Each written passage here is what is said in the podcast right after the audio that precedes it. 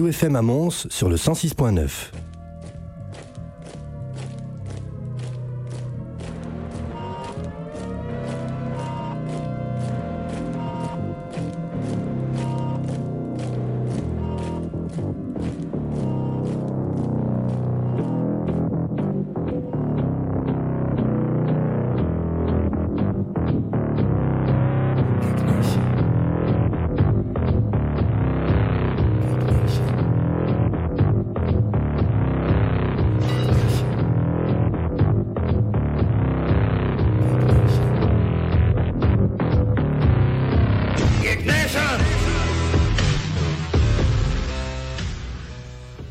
Salut bande de noobs, c'est Xavier au micro et vous êtes dans Geek Nation, l'émission 100% geek de UFM. Ouais. Ouais, j'ai même pas de casque en plus, mais qu'est-ce qui se passe? Bravo Non. Au secours Et c'est une rentrée. De du tonnerre, Oh bah, du tonnerre. on ne change pas une équipe qui gagne. Ah bah non, il y a plus rien qui fonctionne ici. On s'en va, on s'en va deux mois, il y a plus rien qui fonctionne. Le PC fonctionne plus, le top horaire ne se lance pas, j'ai pas de casque et j'arrive pas à faire un arroba sur euh, avec le clavier. Signeur. Que faire Bah, donc globalement une rentrée tout à fait classique pour nous. Bah oui, mais bon. C'était, c'était, c'était la saison du changement. Tu as un beau porte-document, j'avais pas vu. N'est-ce pas C'est UFM qui te l'a offert Ouais, je suis dans la liste maintenant. hein Putain, t'as de la chance. Ouais, toi, ça viendra, mais t'es au bout de la liste. Tu, Parce que je suis trop mauvais. tu remarqueras que je suis très té- branché technologie avec mon bic et mes feuilles. Bon, bah, c'est ce qui marche encore le mieux. hein. Bah oui. Regarde ici un clavier qui fonctionne pas, Oui, un PC ça. qui s'allume pas. euh, Ah. toi, ton bic, il Si, fonctionne. si tu veux hein. faire un arrobase, je peux te passer mon bic. Merci, je vais l'écrire directement sur l'écran. Mais c'est pas mal. C'est pas mal. C'est vrai que la rentrée est pas mal. Hein. Mais bon, ça fait quand même plaisir de se retrouver ici. Hein. Ah Ouais, oui, ça faisait ouais. tellement longtemps. Bah Faut oui. dire, euh, on, on s'est plus vu depuis, hein. c'est- c'est- c'est Depuis horrible. quoi? Bah, euh, Depuis quoi? depuis qu'on a arrêté la radio. ah. Ah bon Oh, c'est pour, laisser le suspense. Ah d'accord, on laisse, le- on laisse le suspense. Oui, mais même ça, le, le- le jingle, j'avais même pas entendu qu'il était, j'avais descendu et tout. J'avais pas le casque. Ah bon, soit, soit, soit, soit, soit. Mais Voilà. oui, Voilà. c'est la tradition. Mais oui. Je crois que les auditeurs, euh, si C'est pas le deux, cha- euh, on ne change pas en la train de tradition. s'endormir. Ah non, ah non, on la change pas du tout. Alors, bon, Oui, c'était les vacances. oui. Mais Geek Nation a un peu évolué hein, pendant les vacances. Ah bon? Et oui, il a pris quelques boutons d'acné comme Bah ça. explique-nous. Alors, entendez par là que euh, nous avons un tout nouveau format pour l'émission. Oh, Ouais. on Alors, aurait pu me prévenir. Ce sera. Explique-nous. Non, explique aux auditeurs, nous on est censé le savoir. oui, Enfin, on était là, je, je crois. David, je sais pas. Il était là, mais. Ouais, c'était chez lui qu'on a Ah, fait ça, ouais. donc. On, euh, on s'est vu Ah, On on s'est vu, on s'est on vu les pas vu. ouais. Alors, ce sera chronique musique, chronique musique, chronique musique. Ça ferait un beau jingle, ça, non? Chronique musique? Ouais. Chronique musique, chronique musique. Non? Bon, Bah, il Ah, faudra pas- enregistrer ça. avez- on pourra vous avez pas enregistrer ça, mais. super emballé. Bah, quoi. chronique musique, chronique musique, je réfléchissais à la possibilité de jingle, mais il faudra trouver quelqu'un qui puisse nous chanter ça correctement. moi j'étais en train de me dire nous, si on on- le disait vite, si ça faisait quelque chose. Vas-y. Chronique musique, chronique musique, chronique musique. Non, ça ne fait rien du tout. Alors, ben, évidemment, à la fin d'émission, on aura quand même notre what the fuck. hein. Ça, on ne va pas, on ne va pas le supprimer. Oui, oui, on garde ça. Mais globalement, enfin, vous aurez toujours la même qualité d'émission euh, Ça, ça s'est entendu. Bah oui, ça- qui nous caractérise. Hein. Au secours. C'est du fait maison, hein, ça c'est. Ah oui. C'est Ah la oui. tambouille de Ah, mamie, ah, c'est du ah, fait là, maison. On est arrivé comme ça, Ah, boum, ouais. boum, boum. On, on vient nature, nous. Oui. on est comme Les ça. dongles. Ah, t'as oublié les dongles qui est USB qui ne marchent pas. Oui, ça aussi. Ça aussi. Ça fait quelque temps. hein. C'est Oui. plus ce que c'était UFM. hein. C'est plus ce que c'était. Bon, tant qu'on est là pour vous apporter la bonne humeur, il n'y a pas de souci. Georges, au secours. Ah, le running gag. Bon alors les amis, un petit teaser de l'émission? Bah vas-y. Oh, on y va. Allez. Allez, allez. Alors moi, je vais vous du par- brinage. Alors moi je vais vous faire un petit résumé en fait de ce qui s'est passé euh, pour le, le MCU pendant les vacances parce qu'évidemment ben, Marvel, euh, Marvel Ah Studios oui, ça, a lancé ben, sa phase 4 hein, avec, Mise à jour euh, MCU, ce que ça Voilà, avec ses séries, ses nouveaux films, les futurs films à, à avoir, euh, à visionner jusqu'à la fin de l'année, parce que évidemment on est déjà en septembre, fin septembre Oh, déjà. ouais. C'est moche la vie quand même. Hmm. Ça passe vite. J'ai parlé mammouth aussi. Mammouth. Mammouth. Il en perd sa moumoute. Le Même- mammouth. Si vous connaissez la référence, c'est génial. Et puis, euh, ah, mais de la nouvelle Apocalypse à une date. Oh, Et je vous la donnerai. Cool. Cool. Et je vous dirai évidemment c'est quoi cette nouvelle Apocalypse aussi. hein. Dans le vrai univers de la vérité vraie. Oui, oui, bien sûr. D'accord. Oui, oui, dans notre univers, oui, Mhm. dans le nôtre. Voilà, c'est déjà pas mal. C'est déjà pas trop mal, oui. une- oui, quelques séries aussi que je, dont, dont- dont- dont je vais parler, mais je... Ah. Mhm. surprise. Oui. D'accord. Et pour ta part, David? Ah, ben j'allais dire, euh, j'allais faire les politesses pour vous, euh, mon cher Geoffrey. Mais. euh, Vas-y. Très bien. Bon, moi, de, je- de mon côté, je vais vous parler d'un film que j'ai mis beaucoup de temps à voir. Euh, un remake euh, qui m'a coûté certainement une partie de mon foie. Euh, je vais vous parler de Intel Arc, une nouvelle carte graphique, ou une petite annonce, on a, on a un peu de quoi. Je vais vous- C'est toi qui vas parler de. D'Intel, oui. de Matos. Bah oui, euh, j'ai décidé de parler un peu de mort-vivant pour l'instant. Et, et, ouais, on va voir. hein. C'est joli ça. Et je vais vous parler aussi d'une avancée dans la fusion nucléaire, rappeler un petit peu ce que c'est que tout ça, Euh, d'un nouvel état de la matière qui a été découvert et qui est en cours d'a- d'approbation. hein. Donc on va vous parler, attention, rien de moins que des cristaux temporels, rien que le titre, ça pète. Oh, c'est pas mal ça. Et euh, je vais vous parler aussi un peu plus terre à terre, Commission européenne et euh, loi possible sur les prochains smartphones, Ok. Hmm. qui Bon, sont bah, bien pour le euh, consommateur, mais euh, déjà des levées de boucliers sur les, les fabricants. Hmm. Un peu dur de passer après ça, hein. ça a l'air intéressant ce qu'il y a raconté. Bah quand même, ouais, c'est vrai. Et Est-ce qu'on va avoir le temps On aura toujours le temps. Parce que sinon, je supprime mes chroniques. Non, non, vas-y. De, quoi tu vas nous parler, toi Ah, moi, je vais parler AMD. de Marvel. Non, même pas. Même je, je vais pas parler de Matos. Ah, quoi que si, je vais parler un peu de Matos, mais euh, ça n'a rien à voir avec AMD. Je vais vous parler de lunettes. euh, on va parler de Marvel. On va parler de Netflix. Même doublement de Netflix. Et une petite annonce vite fait, vite fait, euh, à propos d'un jeu qu'on a déjà parlé, où on a eu une annonce officielle. Voilà. Mais ça va être vite fait. ça. Ah oui. Vite fait, vite. Vite fait, vite fait. Oui, très vite, hein, parce qu'il n'y a rien grand chose en plus, donc je ne vais pas m'étaler là-dessus. Oui, moi, c'est la même chose hein. Il n'y a pas grand-chose. Villa pour moi. Bah c'est parfait. Mais c'est parfait. Mais oui. Oui, oui, je suis en- bah, là en fait je suis en train de me connecter en fait à, à mon compte Google. J'ai enfin réussi à. À trouver ton arrobase. Non, il n'existe pas sur le clavier. J'utilise ton astuce. euh, Il faut racheter une co- tou. Le copier-coller, le un arrobase. dans, dans la barre de recherche Google. Ça fonctionne très très très bien. Ah oui, oui. Bon, un peu de musique les amis Clavier Allez, virtuel. allez, allez. Allez, aussi le clavier virtuel. euh, Green Day. Allez, let's go, Green Day, American Idiot. Yeah. Let's go.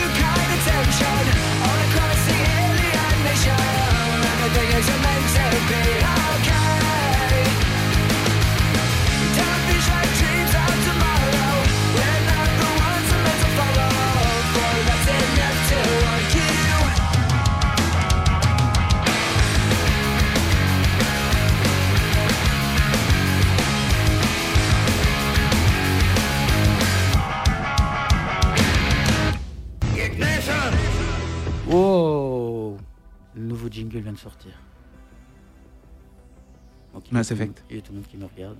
Ok. J'attendais la référence Mass Effect. Mais non, c'est parce que. Ah non, c'est le, le jingle Geek Nation. Mhm. Parce que nous sommes toujours dans Geek Nation. Bah, bien sûr. Ouais, ça va, je trouve, ça passe bien. Ça, ça fait bizarre. Je, je- je m'entends que d'un côté sur mon, Ah. sur mon casque. On est déstabilisé aujourd'hui, je trouve. Hein Oui, oui, on est vraiment déstabilisé. Oui, bah, c'est presque je suis Comme sourd à d'une oreille. comme à chaque rentrée, presque. Bah, c'est vraiment ça en fait.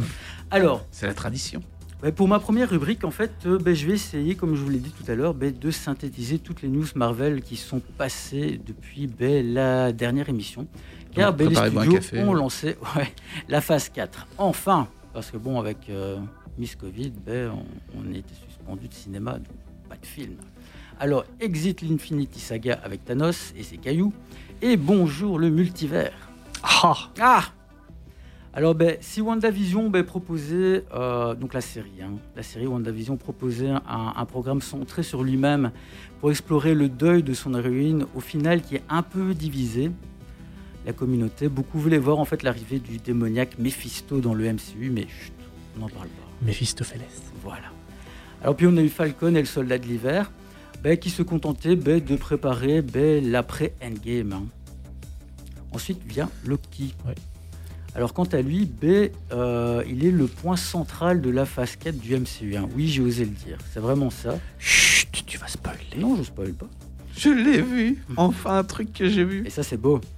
Alors, ben, il s'occupe à lui tout seul, en fait, de, de- de connecter la phase 3, terminant l'apothéose avec euh, ben, la prochaine phase, la 4, dont on se demandait ben, encore comment prendrait ben, toutes ces étranges mayonnaises hein, avec euh, le multivers et tout ce qui s'ensuit. Comment la béchamel va monter? Voilà. Alors, ben, ça y est, hein, donc l'explication du multivers de Spider-Man No Way Home euh, est là, les perturbations de Doctor Strange 2, Multiverse of Madness, l'apparition prochaine des X-Men aussi. Oh, Ah oui, parce que ce qui paraît dans Doctor Strange, il va se battre contre un X-Men de la Fox. Ah Ah Est-ce que ce serait Wolverine? Ça m'étonnerait. Ils vont que- nous ressortir Hugh Jackman. Hugh Jackman. Encore Ah, Il n'en peut plus, lui, je pense aussi. Ouais, je crois aussi. Je crois que ce serait cool. Non, Bon, ils ont qu'à faire les- comme, euh, comme avec Swarzy, hein, nous mettre un CGI machin. Non, mais les rumeurs parlent de Charles Xavier, mais euh, en McAvoy. Ah. Donc pas Patrick Stewart. Bon, Bon, bon, j'ai envie de dire. Il est pas pas. mal non plus en Charles Xavier. voilà. Ou alors ils, pe- ils peuvent t'appeler maintenant. C'est vrai, tu peux m'appeler aussi. Je peux, je peux T'es faire chauve. Charles. J'ai de la barbe. Charles n'a pas de barbe. Comme ça, tu peux raser. Non, non. Elle est trop belle maintenant. Oh, et si on te donne un bon petit bifton Et ils avaient pas la technologie dont tu avais parlé de Superman, pour supprimer suppression de moustache. peut-être faire la même chose avec la barbe. Euh, je suis pas sûr que ça fonctionne bien. coucou, coucou la Warner. Alors, ben, il y aura aussi les 4 fantastiques aussi qui vont, qui vont arriver. hein, donc, on ne sait pas trop comment. Ah bon, voilà, multivers est là. Il y a moyen de faire tout ce qu'on veut. Alors, tout ce beau monde ben, peut se targuer de reposer sur la venue du nouveau grand méchant, j'ai nommé ben, Kang le Conquérant. Kang. Kang, oui. Alors, ben, côté, côté Euh, pire, c'est- ciné. ouais, je, me- me souviens, je le connais lui. Hmm je me souviens de lui. Ah, Ah oui, j'espère bien que tu te souviens, tu l'as hein, tu l'as vu il n'y a pas longtemps. Oui, c'est le cerveau dans le dans le ventre du, du robot dans Du les Tortues Ninja, non Tortues Ninja, Ah ouais. non, c'est Krang, ça, c'est Ah, Krang. merde. Kang Mais je pensais à ça comme toi. hein. C'est ça que ça me faisait marrer. Ça m'a trop fait penser à ça. Alors, ben, côté ciné, ben, la phase C'est 4. pas dans le multivers, dans le multivers. Excuse-moi. Pourquoi pas Alors, ben, euh, côté ciné, ben, la phase 4 a débuté avec Black Widow. hein. Donc, euh, avec ce 24e long métrage, ben, Marvel regarde un peu dans le rétroviseur de son imposante chronologie pour faire ben, un dernier adieu à l'espionne. Donc, Black Widow est un, est un blockbuster divertissant ben, qui remplit son contrat, on l'a vu avec David, Oui. mais n'apportant rien malheureusement. Ah si, Si. Si, si. Des Une jolies belle galerie ouais, de, de prise de vue du popotin de Scarlett. Bah, Est-ce que c'était son vrai popotin? Parce que parfois ils ont des doublures popotins. Oh, Ou un CGI popotin. CGI popotin. j'espère pour elle que c'est le sien. Ah, tu crois vraiment qu'il s'il y a vraiment des, des plans à faire comme ça, où tu vois pas la tête de l'actrice, tu crois vraiment qu'ils ont payé l'actrice pour euh, faire ça? Pour faire Parce qu'il y a beaucoup, il y a beaucoup d'acteurs qui refusent, s'ils sont pas juste mis en gros plan, c'est doublure. Hein. Si on Ah voit ouais. un bras ou un truc comme ça, c'est doublure. Hein, et Tu ça as des noms pas.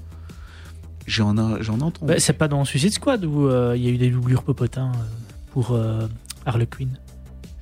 Il me, il semblait que j'avais entendu ça. Ah ouais. Yep. T'aimes bien les popotins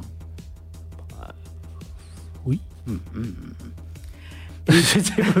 oui. euh, Et pauvre Après cette Scarlett- information, on apprend des choses dans Ouais, Geekage. ouais. Pauvre Scarlett, euh, je ne pense pas qu'on la reverra hein, dans le MCU hein, parce qu'elle est devenue un peu persona non grata depuis son procès avec Disney. oui. Alors je sais pas si vous êtes au courant. Euh, non, ça, Ah, ça, bah j'ai voilà. pas suivi. En fait, Disney lui a dit qu'elle aurait un bénéfice sur les entrées ciné. Mhm. Ça va, c'est sympa, pourquoi pas. Mais malheureusement, il a sorti le film en même temps sur sa plateforme Disney+. Donc le montant se calculait à l'époque à 50 millions de dollars quand même. Le déficit. Donc elle, les a mis en procès. On verra. Alors ensuite est venu ben, Shang-Chi et la légende et la légende des 10 anneaux. Tu l'as vu? Ouais, c'est pas mal. Euh, moi, je pense que Marvel s'est s'est vraiment réinventé en fait avec, euh, avec ce film. Euh, ils ont bien réussi leur hommage en fait au film de genre de d'action euh, asiatique. Bah, Cool. Ouais, ouais, non, non. À voir donc. Ouais. J'ai même voulu euh, revoir Tigre et Dragon et j'ai pas retrouvé le DVD. Donc je ne sais pas où il est. Celui qui a volé mon DVD de Tigre et Dragon est prié de me le rendre. Merci. Il Alors- est pas sur une des plateformes? Je sais pas. Je sais pas. Ah, peut-être, sur Netflix, peut-être. À voir. Alors, l'intrigue est sympa.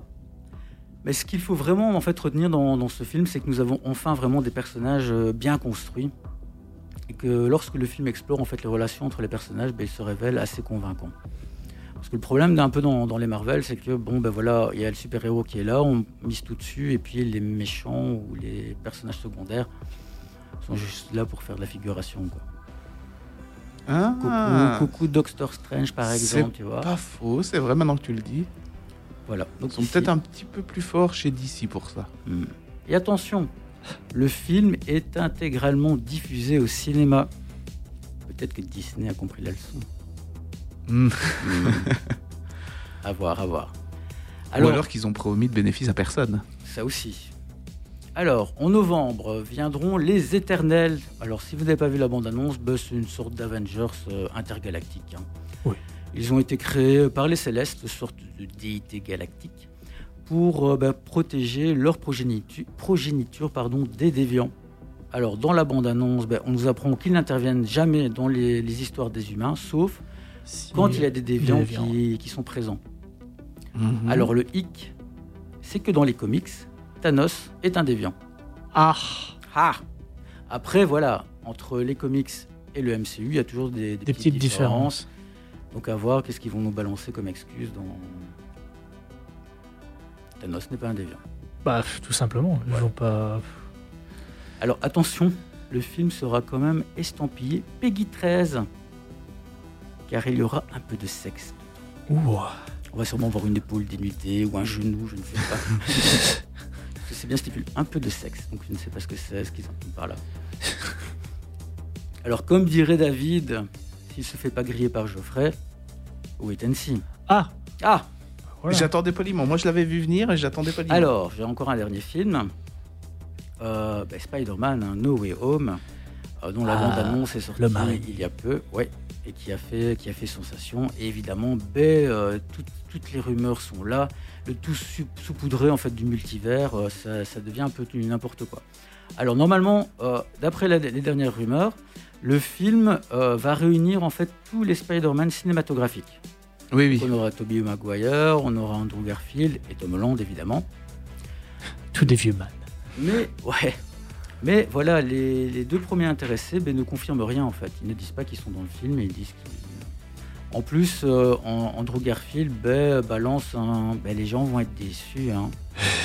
Blablabla, blablabla. Ben voilà, euh, il y a quand même Sony qui a, qui a balancé euh, que qu'ils vont, vont poursuivre en justice en fait toute personne divulguant des photos du tournage.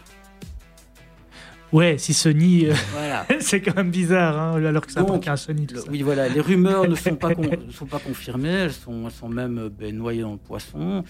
Et puis, ben, on peut quand même pas divulguer des photos du, du tournage, donc ça fait un peu bizarre quand même. Alors, ce qu'il faut vraiment retenir en fait de la bande-annonce, ben, c'est l'arrivée des Sinister Six. Donc pour ceux, Ah oui. qui, ceux qui ne connaissent pas, ben, c'est une team de méchants qui s'allient euh, pour attaquer euh, Spidey. Bon, on voit le Docteur Octopus. Ouais. Docteur Octopus de la première trilogie de Sam Raimi. Et on voit aussi euh, le bouffon vert de la trilogie de Sam Raimi. Alors, on voit juste une, Ouais, mais c'est les mêmes. les Alors. William, Wi- William Dafoe a été aperçu sur le tournage. Est-ce qu'il a été pris en photo? Ah, ça je ne sais pas. J'adore cet acteur aussi. Ça je ne sais pas. Ouais. Donc voilà. William Dafoe, il est excellent. Donc on Il peut pas jouer de gentil, mais il est Ouais. excellent. Oui, c'est il n'a pas la tête de l'emploi pour Ah, faire des bah gens. si, hein, il a fait euh, dans. Il joue pas dans, dans, John, dans John Wick. Où il fait celui, celui qui normalement doit tuer John Wick et qui puis pour finir ben ne le tue pas quoi. Oui, bah, mais il doit quand même tuer devait des le gens. tuer. Voilà, c'est ce que je- ok, ok. Ou alors, euh, il peut peut-être faire un gentil, mais il doit jamais sourire ou quelque chose. Oui, c'est vrai que quand il sourit, il fait un peu peur. Alors, donc, comme j'ai dit, Docteur Octopus est présent, donc ça, on le voit. Alors, la rumeur dit, dans la bande-annonce, il fait euh, Salut Peter, et puis on voit Tom Holland. Mais à- Et à ce qui paraît, dans, il ne dit pas Salut Peter à Tom Holland, mais à Tobey Maguire. Ah, Ah Oui, bon, les joueurs du montage. Hein. Oui, oui, oui. Oui, voilà. Et là, tout le monde va être déçu parce qu'il dit vraiment à Tom Holland. Mais je sais pas Mais trop quoi, à quoi m'attendre avec ce film. J'adore donc, parce euh, que souvent, quand t'as ça, t'as des, des théories, t'as des trucs, tout est analysé scène par scène, seconde par seconde, frame par frame. Et finalement, ça n'a jamais rien à voir, c'est dix fois plus simple. Et en fait, c'est le truc euh, tout con. Ben, en fait, euh, c'est comme ça. Il le connaît, c'est un univers qu'on n'a pas encore décrit. Ouais, Donc, comme je disais, Docteur. Octopus. On a Electro, qu'on devine parce qu'on voit des, des éclairs. éclairs. On sait que Jimmy Fox est arrivé sur le plateau, donc ça, il n'y a pas de souci. Sandman aussi. Donc, euh, l'homme sale envoie un tourbillon. Le bouffon vert avec sa grenade. Quel sera le, quel bouffon vert? C'est ça le. le- logiquement, c'est. Oh, celui de-. Mais Normalement, il est mort aussi, donc on ne sait pas. C'est- Ah, c'est vrai, c'est vrai, c'est vrai, c'est vrai. Tout Ouais, ça- c'est un multiverse. Peut-être que dans le. Tout ça pour dire Ah. que Tout est possible. la réponse sera donnée le 15 décembre. Ah oui, il y a une autre rumeur que j'ai oublié de vous dire. Ah, Bon, on voit, on voit le Docteur Strange qui, qui crée dans la bande-annonce Ouais. une espèce de sort. ah oui, oui, oui, je vois ce que tu vas dire. Qui permet en fait ben, de, de faire oublier à tout le monde, à tout notre univers, que Peter Parker est Spider-Man. C'est un Men in Black. Ben, c'est surtout qu'il peut faire une déchirure dans la réalité. Donc le Docteur Strange qu'on connaît ben, ne va pas prendre de risque, et là il prend un risque. Et dans la, clin- dans, dans la, dans la bande-annonce, en fait, il fait un clin d'œil. Clin d'œil que, par exemple, Agatha, dans WandaVision, s'amuse toujours à faire. Ah, ah, Ah ah Ah ah ah, ah. ah ah ah Donc voilà, réponse le 15 décembre. Ça, c'est beau. Et euh, en parlant de, de Marvel, euh, bah, ça se trouve, euh, ils ne pourront peut-être pas diffuser euh, le film. Ah bon? Euh, parce que. Parce qu'en fait, ils vont peut-être perdre les droits de Doctor Strange et de Spider-Man. Ah ouais, j'ai entendu ça, ouais. Faire un film Spider-Man sans Spider-Man, ça va quand même être chaud. Non, mais je déconne pas. hein. Euh, Marvel pourrait perdre les droits de Spider-Man, donc et Doctor Strange, ce qui serait quand même un énorme coup de massue pour eux. hein. Bah bon, voilà. Après, euh, wait and see directement, je le dis direct, direct, wait and see. Pour l'explication, en fait, c'est aux États-Unis, bah, le sujet de la propriété intellectuelle est assez alambiqué. Donc, Long. ah ouais, ouais, t'as vu, hein. C'est le nouveau format, la slash Ah, ouais. Alors, elle fut amendée en 1976 afin de permettre aux auteurs ou aux artistes d'avoir la possibilité de récupérer leurs droits sur une œuvre. Bon, à l'exception bien sûr des employés qui travaillent pour euh, leur boss, là par contre, euh, ils sont salariés, ça appartient à leur boss, hein. ça ne change pas. Euh, donc, cette loi sur le droit d'auteur peut permettre donc aux scénaristes d'annuler le transfert des droits après un certain temps, et généralement c'est 35 ans d'exploitation. Après 35, 30 c'est déjà pas mal, hein, 35 ans Oui, d'exploitation. c'est pas mal. Euh, bah, par exemple, il y a eu en avril dernier euh, les scénaristes de Predator euh, qui ont attaqué Disney en justice en, faisant prévaloir bah, la dite loi afin de récupérer les droits du terrible chasseur. En plus, bon, Disney, ils avaient peut-être, ils avaient déjà des vues pour faire un, cinquième film Predator. Donc là, ça aussi en cours, si j'ai bien compris. Mais donc, en réseau de cette loi, Marvel euh, va pouvoir, va peut-être perdre donc ses deux héros euh, parce que Patrick S. Dicto, le frère de l'auteur euh, Steve Dicto, a récemment déposé un avis de résiliation auprès de, du attention United Copyright Office. Oh, yeah. Ah, je sais. Je suis sexy quand je parle anglais. Afin, bah, donc pour récupérer les droits des deux super-héros. Mais il y a un petit hic, c'est que cette demande ne peut pas concerner une œuvre réalisée sous l'appellation, attention, ça va envoyer du lourd, Works f- uh, made for hire. Yeah. Hire. Ah, Au secours Donc, soit un travail effectué contre une ré- rémunération. Donc, plus précisément, c'est que l'auteur de ces, de ces œuvres-là n'est pas leur créateur, mais leur commanditaire. Et c'est visiblement sur le terrain là que, bah, que Marvel va jouer son jeu, en stipulant que bah, Dicto euh, a créé ses personnages en tant que work made for hire. Je vais devoir le dire plusieurs fois, ça va être un enfer. Donc, ils s'enjouent pas de mettre, bah, de mettre fin à leurs droits hein, euh, d'auteur sur ces personnages-là. Ils vont bien les garder au chaud dans leur poche, bien sûr. Alors, pour euh, petite anecdote aussi, des années auparavant, les héritiers de Jack Kirby, euh, c'est un petit dessinateur hein, qui on a eu droit euh, et qui a fait Hulk, Captain America, Thor ou encore les 4 Fantastiques. Bon, pas grand chose quoi. Ben, en fait, ils ont tenté de résilier euh, bah, tous les droits d'auteur des créations bah, de, de leur, de leur aïeul, hein, on va dire, qui appartenait à ce moment-là à Marvel, en notifiant que Kirby n'avait pas créé ses œuvres en tant que Works Made for Hire. Mais en tant qu'entrepreneur mais en tant qu'entrepreneur indépendant. Donc Marvel, de son côté, bah, n'a pas reconnu ça et a affirmé le contraire. L'affaire s'est finalement terminée à gros coups de bifton dans la gueule. donc euh, ça a été. Et, et la famille s'est bien rincée. hein. donc ils ont eu quelques biftons et ça s'est terminé comme ça au final. Donc on peut se demander, est-ce que ça va être la même chose pour Patrick Dicto donc, est-ce qu'au final, euh, ça va se terminer en gros coup de bifton et, euh, et, et- et Marvel va garder? Bon, spoiler alerte, moi je crois que ça va se terminer comme ça. Oui, bah oui. Ça- ils, vont sortir le, le gros chéquier, ils vont dire, bon allez, combien tu veux hein, Et arrête de nous Et casser je les pense couilles. que c'est ce qu'il veut lui aussi. bah oui, bon, clairement, clairement.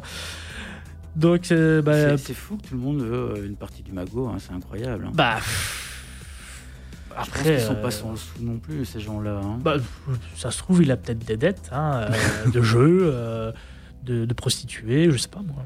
Des dettes, quoi. Qu'ils fassent un, un Squid Game alors à ce moment-là. Enfin, voilà, donc ici, euh, ça va, ça va, on ne sait pas encore où ça en est, ça va seulement aller euh, donc, au tribunal et autres. Donc, euh, on, on va suivre ça, on va dire de loin, parce que c'est juste pour l'info, mais je crois que ça va se terminer comme pour, euh, pour euh, la, la famille, les héritiers de Jack Kirby. euh, ça va vite être terminé et un peu étouffé sous une liasse de billes. Ouais, ou alors ça va être. la- bon, ça va être statué, le, le- Ouais. le jugement va être statué dans 35 ans, on va dire. Bon, finalement, tu peux récupérer les droits. Mais on, a fait, maintenant, on a fait 55, 55 films, tu peux. Mais maintenant, ce qui est intéressant à voir là-dedans, c'est que tous, tous, les, tous les héros, etc., Marvel, au final, il, faut qu'ils se méfient quand même, parce que si un jour il y en a un qui est vraiment pas Ah euh, sous cette dénomination du je ne le répéterai pas, mais ah si, je vais le répéter quand même. Vas-y. Works made for hire, yeah. bah, il risque d'en perdre un et ça peut faire mal. Quoi. Ah bah oui. Même deux, même trois, Ah bah oui. Bon, c'est un peu, un peu comme Mickey qui ne tombe jamais dans le domaine public. Hein. c'est pas faux non plus. Ouais, ouais. Hum, hum. Ils arrivent toujours à faire une entourloupe. Ah, Par contre, toi, toi, on n'a plus droit à ton euh, Marvel Cinematic Universe. Marvel Cinematic Universe. J'avoue que ça Ok. manque. quel Ok. plaisir. Mais du coup, est-ce que maintenant, c'est pas le Marvel Cinematic Multiverse? Ah yes Oh. Du coup, ce serait MCM, mais c'est pas sous licence. MCM. mais, mais, mais le copyright directement. Est-ce que MCM va attaquer en justice? Il n'existe plus MCM. Non, c'est vrai. Du tout? Non, je de pense vieux. pas que ça existe encore. Trouve peut-être encore sur une chaîne euh, obscure, sur, sur, euh, IP c'est IPTV. Là. IPTV. Bon, ben moi, je vais revenir un peu plus sur Terre. hein. Ah. Je vais faire une rubrique un peu plus terre à terre, Oh. mais quand même un peu de science-fiction. On a Ah. parlé de Doctor Strange et moi je vais vous parler de cristaux temporels. Oh, belle intro. Mais pas vraiment de, de cristaux temporels dans le Marvel Cinematic Universe, Multiverse. Multiverse. Ouais, mais ça c'est c'est copyrighté. Ah, excuse-moi. Du coup, Je vais devoir te donner des thunes. je vais, je vais vous parler de vrais cristaux temporels. Et ben d'abord, je vais définir ce qu'est un cristal temporel. Oui, ça serait bien. Un cristal temporel, en fait, c'est un nouvel état de la matière qui a été théorisé en 2012 par le physicien Frank Wilczek. Ah ouais, t'inquiète pas, Ah, j'ai- des noms plaît. après aussi Ouais, on qui peut pas avoir des. Dupont ou des trucs comme ça. Une fois de temps en temps, ça ferait du bien. J'ai des noms après, ça va être dégueulasse. Et, et du coup, ben, c'est c'est un nouvel état de la matière. On connaissait déjà l'état solide, liquide, gaz et l'état plasma. Et bien maintenant, on a l'état du cristal temporel. Alors, qu'est-ce que c'est? Désolé pour le masque qui frotte un peu sur le, le micro. Euh, une équipe de chercheurs de, Google, de Stanford, ont utilisé l'ordinateur quantique de Google, le Sycamore, afin de démontrer cette, existence. Alors, c'est un nouvel état de la, matière. Et qu'est-ce qu'il a de spécial, cet état de la matière? En fait, c'est un état qui, euh, comme en, souvent en physique quantique, défonce complètement les lois de la physique moderne. Donc la thermodynamique, on s'assoit dessus, c'est très bien, mais c'est pour les autres. Donc la deuxième loi de la thermodynamique, qui est euh, l'énergie d'un système a tendance à se disperser quand il change d'état. Donc quand tu passes de l'état solide à l'état liquide, Ouais, ouais, il y a de l'énergie qui se disperse. Euh, eh bien, les, les cristaux temporels ne suivent absolument pas cette règle-là. Il n'y a pas de perte d'énergie, euh, zéro, zéro changement. Et euh, il y a aussi une loi de la physique qui est la symétrie de translation temporelle. Alors ça, ça, ça, ça paraît gros comme ça. En fait, c'est tout, c'est c'est tout con. C'est un, un truc qui dit que euh, les, on ne peut pas avoir plusieurs états en même temps.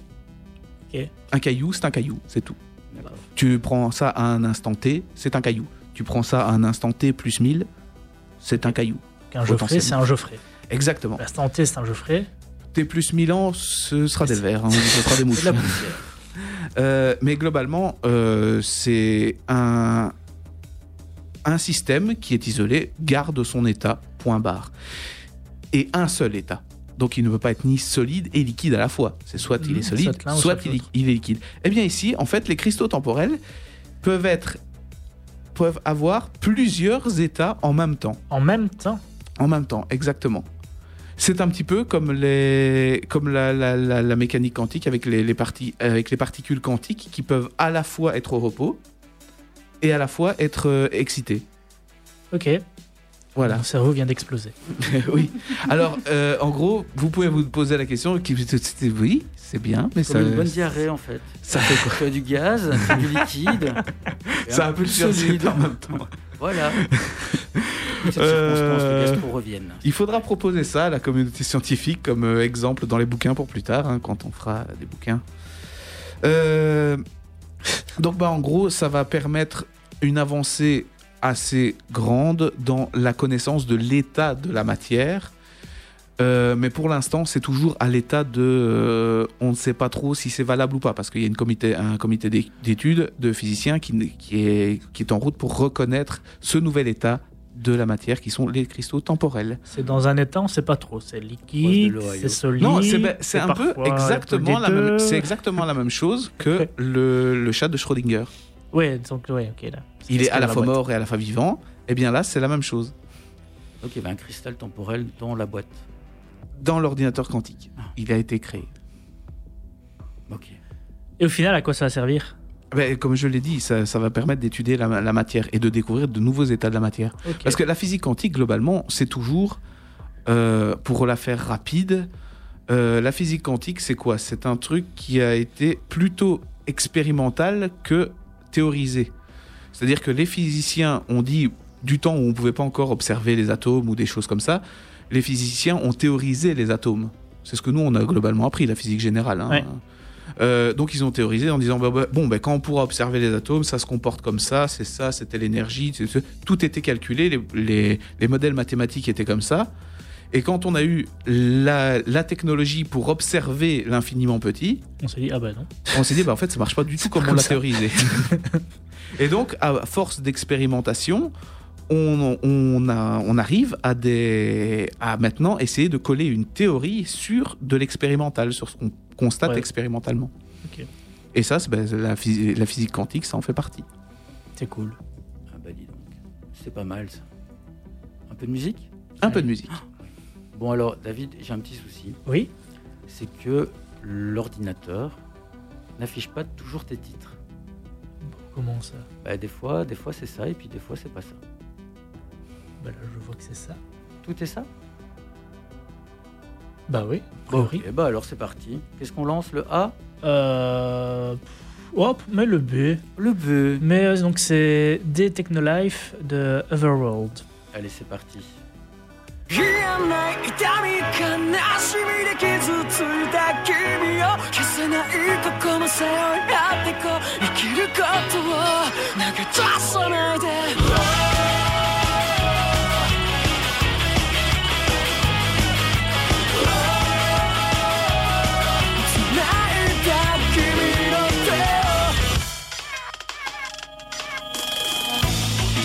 失ってしまうのかな薄れてゆく笑顔と君を守りたいから。響く僕を呼ぶ声さえかね溶けそう風にかき消されたって。君を見つけ出す。言えない痛み悲しみで傷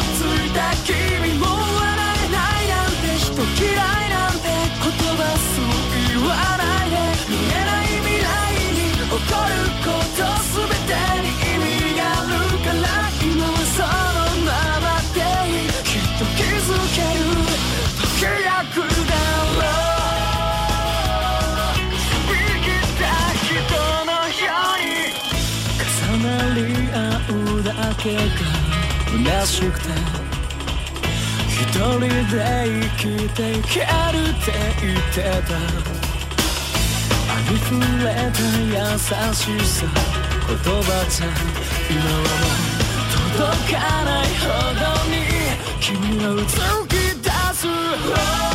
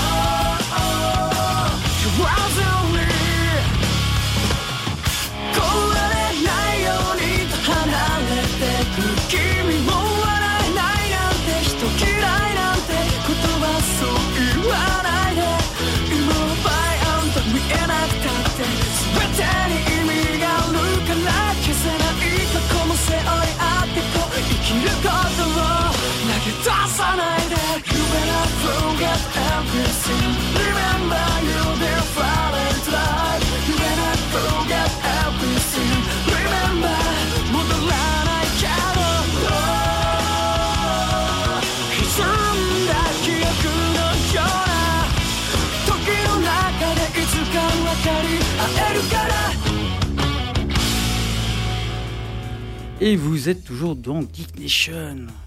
Et ça fonctionne. Ça commence à fonctionner là. On a repris, on a repris nos bases. oui, on a repris nos marques. C'est parti, mon kiki.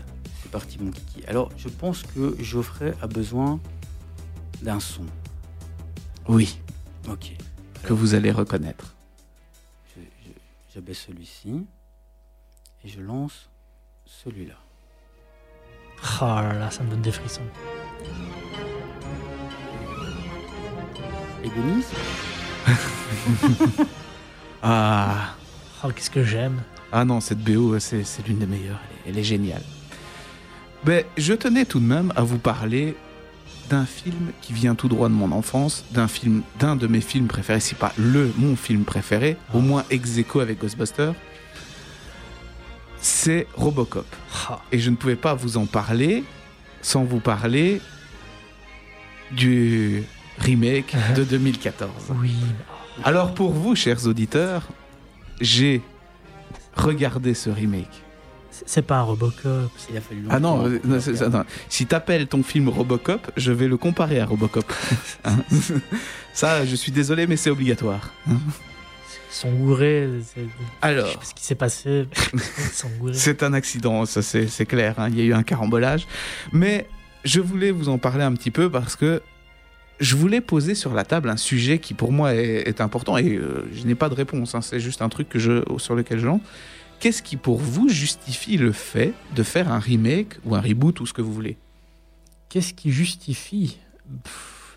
Ah, moi, La nostalgie, l'engouement sur la nostalgie Ouais, actuelle. et aussi. L'engouement actuel sur la nostalgie, voilà, c'est mieux comme ça. Et pas que. Enfin, quelles sont les bonnes raisons pour le faire hein? Mais euh, l'engouement sur la nostalgie, Oui. ça peut marcher, même si Et, je trouve que euh, regarder le film. euh, La bonne raison aussi, c'est aussi le vieillissement de certaines techniques euh, de, je vais dire, euh, euh, d'effets spéciaux. Oui, ça, ça peut être les, notamment les, les King Kong. On, on- Ouais. on subit ça.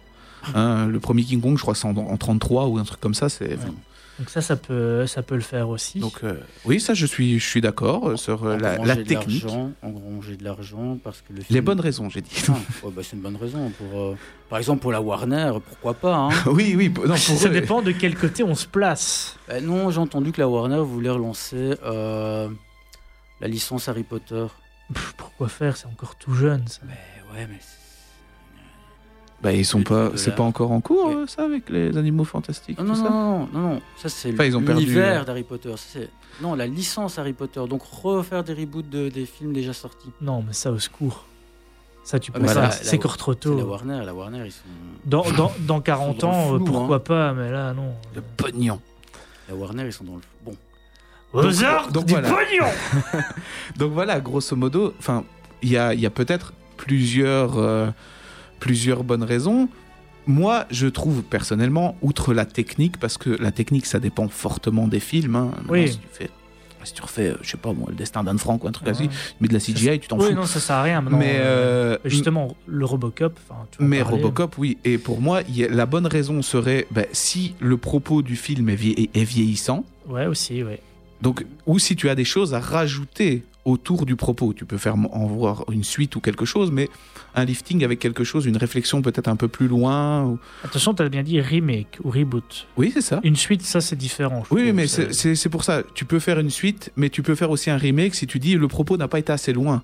Ouais. Je peux faire un remake parce que je trouve que on aurait pu aller plus loin. Ouais. Donc, soit que tu as, tu remets d'actualité un propos, je pense que c'est ce qu'ils ont essayé de faire, remettre Robocop plus à la page du jour. Parce que bon, quand tu vois le, Ouais, mais bon, quand tu regardes l'ancien, je trouve que ça. T'avais pas trop à mettre euh, à la page du jour. Par Exactement, par rapport à aujourd'hui, c'est exactement le sujet. C'est ça qui est raté, et c'est ça que le l'acteur qui jou- jouait originalement Alex Murphy avait dit, c'est que c'est un film qui est encore très actuel Ouais, clairement. hein, sur la société de consommation, parce que la consommation, l'OCP, Ah oui, l'omnicartel des produits, Ouais. Euh, et sur le principalement aussi les dérives du capitalisme. Et la privatisation de tout. Oui, oui, euh, c'est ça, la privatisation Ah. de, de tous les services, notamment les services de police, hein, et de- avec un personnage excellent dont je vais parler un petit peu, qui est le chef de la police, dont on ne parle Ouais. pas beaucoup. Donc, soyons clairs, je ne vais pas ici euh, faire une analyse de film, parce que je n'ai pas du tout les compétences cinématographiques pour faire ce genre de choses. Je vais globalement vous parler un peu du nouveau Robocop, par rapport à l'ancien, et aussi un peu vomir ma haine, mais ça, c'est vraiment des accessoires. Bon, après, c'est comme toujours, hein, on va le faire au micro. On, fait par rapport à nos ressentis. Et, euh, Ah oui, oui, c'est ça, C'est pas, c'est pas des trucs scientifiquement. C'est- euh, c'est clairement de- ça. de- de journalisme. Je vais vous, donc vous parler des points positifs du nouveau Robocop hein. Oh, Eh ouais, j'ai fait, fait des efforts. Alors, Samuel L. Jackson. Oui. Voilà, maintenant qu'on a fini avec les points positifs. je suis désolé, c'est c'est tout ce que j'ai trouvé. Non, mais c'est vrai, ça, lui, euh, encore une fois, il, était dans les. Enfin, il s'est mis dans le truc des médias, mais c'est le mec. Il pourrait te raconter la recette du pot-au-feu qui aurait une intensité. J'admire ce mec pour, juste pour son jeu d'acteur. euh, Enfin, il, est génial. Euh, je vais parler aussi des points ratés, des points qui pour moi étaient intéressants, mais qui ont été abordés euh, d'une manière chiante.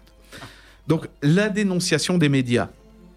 Hein, clairement, l'orientation des médias, je me suis fait la réflexion, on était en 2014, d'accord? Je crois c'est deux ans avant l'élection de Trump. Et ce film dénonce les médias comme orientés euh, du service public, enfin, du service privé contre le service public. Donc, les médias dans Robocop nouveau, le, le- le nouveau 2014, Ouais, ouais, donc, ouais.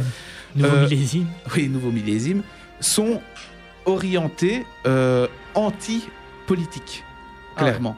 Bah oui, puisqu'ils dénoncent non-stop la, la loi Dreyfus. Dreyfus, clin d'œil euh, bizarre, mais euh, admettons. Euh, la loi Dreyfus qui dit on ne peut pas utiliser de robots pour mettre dans, les, forces de police. Et clairement, les médias sont orientés à fond contre le- les politiciens. Alors je trouve que dénoncer un truc, les médias qui sont à fond contre les politiciens, c'est une dénonciation qui est certes, ma foi, assez vraie, et qui s'est vérifiée. Mais je me demande si après l'élection de Trump, ça aurait été le même message.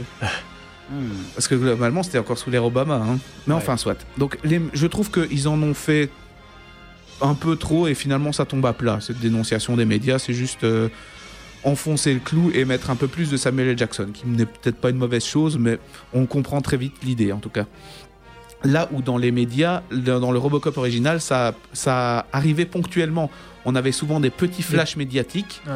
et, euh, Et où on comprenait un peu plus le monde et euh, surtout que tiens bah, voilà on a fait un tir de laser ça a loupé il y a plein de gens qui sont morts bon ben ouais, voilà, news suivante Et les mini-pubs et tout, c'était génial. oui les aussi. mini pubs et d'ailleurs euh, un petit une petite parenthèse tu me permets de faire une petite Ouais. parenthèse Bah, je- te permets, j'en film. prendrais pour un dollar moi ceux qui n'ont pas vu ça moi personnellement Donnez-moi la différence entre la télé poubelle, parce que ça c'est de la télé poubelle, j'en prendrais pour un dollar, où tu vois les gens qui se- s'abrutissent ouais, qui devant des, programmes marrent, ouais. Hmm. Pour moi, j'en prendrais pour un dollar, ça vaut non mais allô, hein, quoi. Ouais, ouais. C'est exactement la même chose. Mais sauf que ça, c'est sorti en 87, hein, faut pas l'oublier. Euh, on a aussi un Robocop Made in China. Ah oui, l'usine est en Chine, hein, donc euh, il est Robocop Made in China. Alors c'est très bien de dénoncer les, euh, euh, la, la- la production massive en Chine et euh, l'exportation de, de notre savoir par là. Du coup, du coup, les productions de masse chinoises. Euh, mais bon, il faut faire ça correctement parce que Robocop qui s'échappe juste à la sortie et qui tombe sur des Chinois qui travaillent dans des rizières. Enfin, les gars, s'il vous plaît, quoi, c'est Captain Cliché. Enfin, s'il y a moyen de faire ça un peu correctement, ce ce serait bien, quoi. C'est vrai, moi ça me fait rire. Il, il s'échappe, il sort du bâtiment, il tombe sur des Chinois dans des rizières. Tu fais, ah, c'est ça la Chine.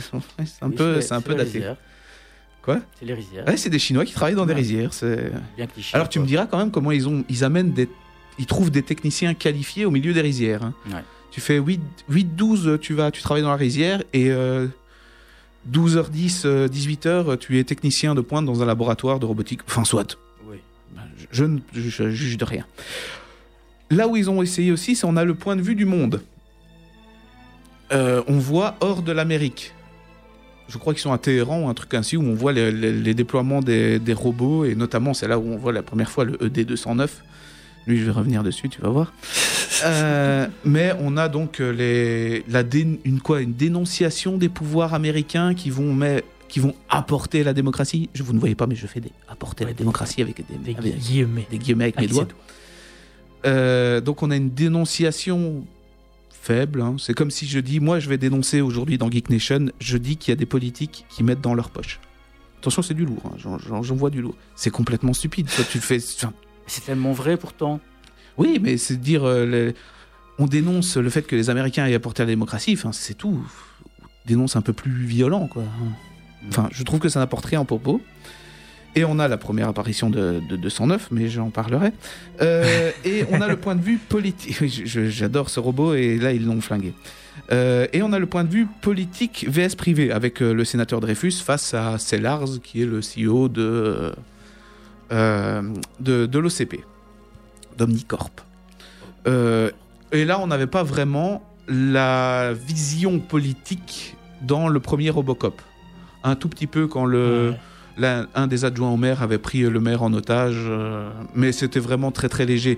On sentait vraiment que des, trois, c'était l'OCP. C'était le CP. ouais, C'est Hein, Détroit, autres, c'était- Détroit était complètement privatisé. Exactement. Et ici, on a à l'échelle nationale où ils essaient de faire euh, les politiciens, même parfois politiciens gentils, parce que finalement c'est qu'eux qui, qui essaient, face au, à l'OCP, avec euh, une nuance un peu bizarre entre le bien et le mal, et surtout ben, la première apparition de l'opinion publique. Que ça, j'ai mis un peu plus dans les points négatifs, parce que ici, l'opinion publique joue, comme tu l'as dit, dans l'original, l'OCP, c'est Détroit. Ils sont Ouais. de l'opinion publique, euh, les policiers, oui. machins, ils ont rien à foutre. Et donc ça enlève une partie du charme. Mais bon, ça c'était les points ratés, les points où ils auraient pu faire quelque chose et finalement ben, c'est parti comme un paix. Euh, et maintenant c'est la rubrique et c'est parti. C'est ça. Alors, Et c'est parti. la première, la première présentation de E ED209. Ah. Alors, E ED209, Enforcement Droid modèle 209. Vous voyez, c'est c'est quoi le gros robot euh, qui Avec était génial Ici, ben, c'est un char. C'est un char d'assaut, c'est tout. Ah hein. Il- vrai, je m'en souviens. ouais. il n'a aucun. Enfin, si, il y, a des... enfin, il y a des robots qui marchent à côté, je reviendrai aussi sur ces robots-là. Et euh, il n'a pas de personnalité, il n'y a rien du tout. On- Tout ce qu'on voit, c'est. euh, On le voit marcher. Il marche bien, c'est correct. hein. Et euh, il se tourne vers un enfant. et c'est un- ce sont des robots binaires. hein. En gros, il analyse, il regarde, il dit Alors, il y a une cible, pas armée, pas problème, je passe. Armée, je tue. Bon, admettons, ça, ça, ça va. Et y a une- on, le voit, il tire sur un enfant qui sort avec un couteau et rien. Après, plus rien. hein. On le voit plus jusqu'à la fin. euh, C'est terminé. euh, au revoir. Fin de tournage pour 209. Cassez-vous. Euh, cette scène n'est absolument pas exploitée du tout. Là où le 209 était un pilier de- du, premier, du premier film, il n'est pas du tout ici. Donc on voit de loin, et ça à mon avis c'est euh, l'énorme Peggy 13, tu peux pas voir un enfant qui se fait flinguer. Euh, C'est tellement beau pourtant. mais je veux dire, quand tu mets une scène d'un enfant qui se fait tuer, tu es censé quand même. C'est que tu veux appuyer quelque chose, c'est que tu veux Ouais. montrer, tu veux choquer. Là, mettre de loin un, un enfant qui sort et puis tu recules la caméra de loin et tu vois euh, le D209 qui tire, tu fais Ah bon euh. Ben, ça va choquer les journalistes ou, ou tout le monde s'en fout? On est d'accord, tout le monde s'en fout, c'est très bien. Alors que dans le premier, ben, la présentation du 209 était géniale. Ah ouais, surtout la, ouais, la présentation quand euh, Voilà. ils, sont, ils sont en réunion. Là. ED209 Ah ouais. arrive, C'est trop fort. hein C'est trop fort cette il lâche. Enfin, il t'as Dick Jones, dont je ne traduirai pas le, le nom, euh, Richard Jones, qui demande à un de ses collaborateurs de pointer son arme Ouais. sur, enfin une arme sur le 209. 209 qui ne détecte pas Que l'arme est tombée. que l'arme est tombée et qui flingue le mec qui tombe presque iconiquement sur la Delta City, sur le- Ouais. la nouvelle ville qui, est, qui est construite. Et on a tout compris parce que l'OCP là.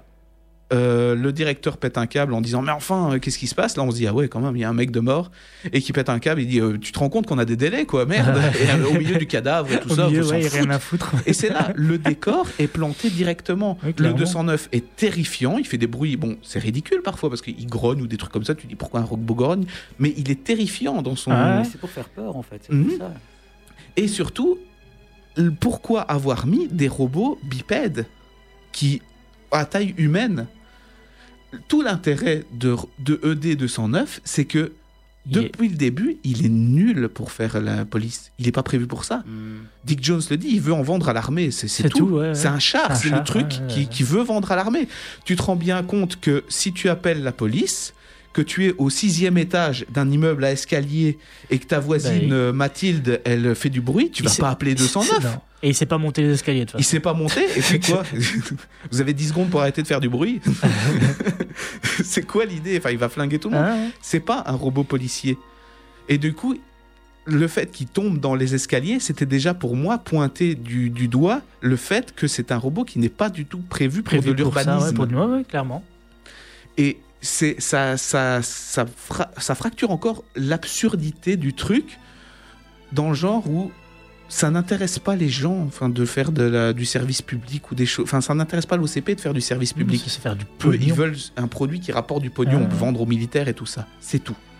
Et du coup, faire des robots bipèdes qui peuvent être déployés dans des, des zones et maintenir la sécurité, je trouve que ça pète un peu la, la fracture. Mais ce n'est que mon avis. Alors, ça c'était pour E ED209. Hmm.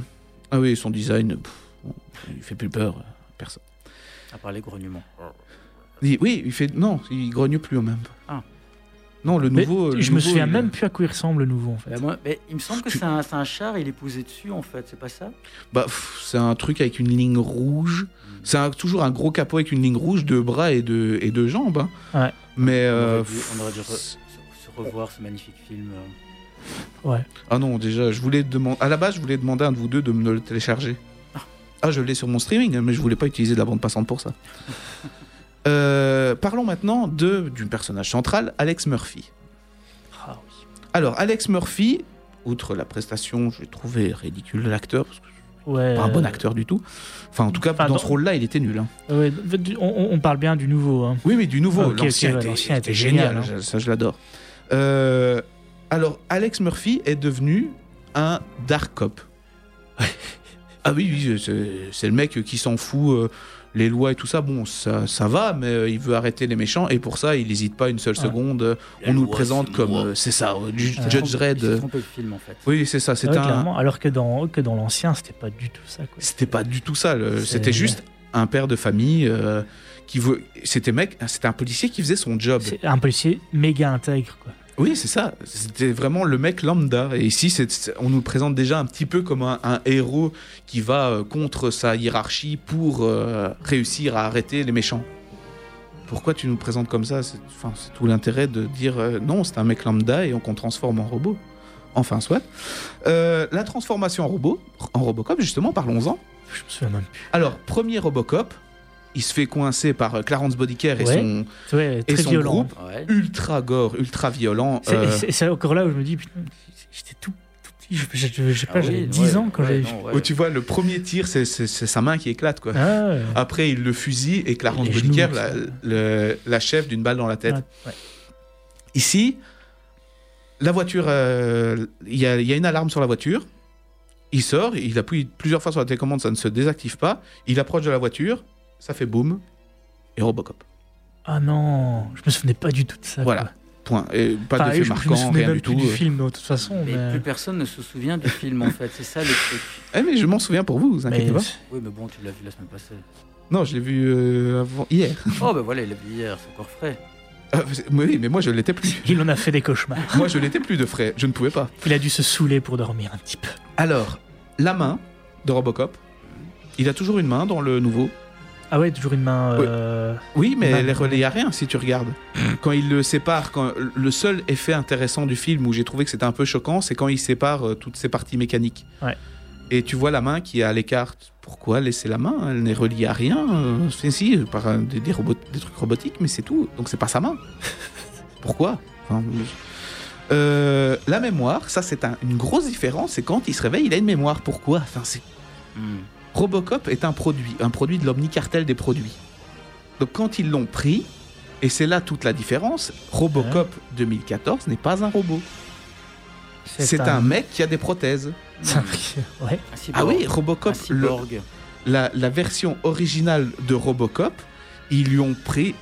Les parties organiques sont des pièces détachées, rien de plus. hein. Ah Parce tu qu'on lui premier. euh, oui, oui, on lui a effacé la Ah mémoire. bah oui, il euh, plus de mémoire. enfin, C'est même une chose qui va, enfin, Qui va film, revenir. qui va revenir et, et- Et qui est même ici- super intéressant. hein. Et ici, ils vont le brider. Dans le nouveau, dans le 2014, ils le brident, et- mais il arrive à revenir quand même. Ça, c'est la différence. Ouais.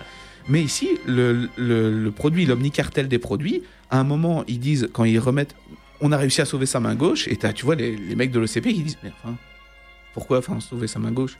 On s'en fout. Oui, oui, bah oui, oui, si, oui. Et- et c'est là Quand que tu on voit vois les, les brides comme ça, oui, je me souviens. Le point de vue du Bah oui, le point fort. de vue des médecins, où tu avais les médecins, l'autorité médicale qui était là, on sauve sa main gauche, et l'autorité privée de l'entreprise privée qui dit, bah, rien à foutre de sa main gauche. Ouais. Il a signé une décharge, c'est pas, enfin, il est mort, c'est c'est fini. euh.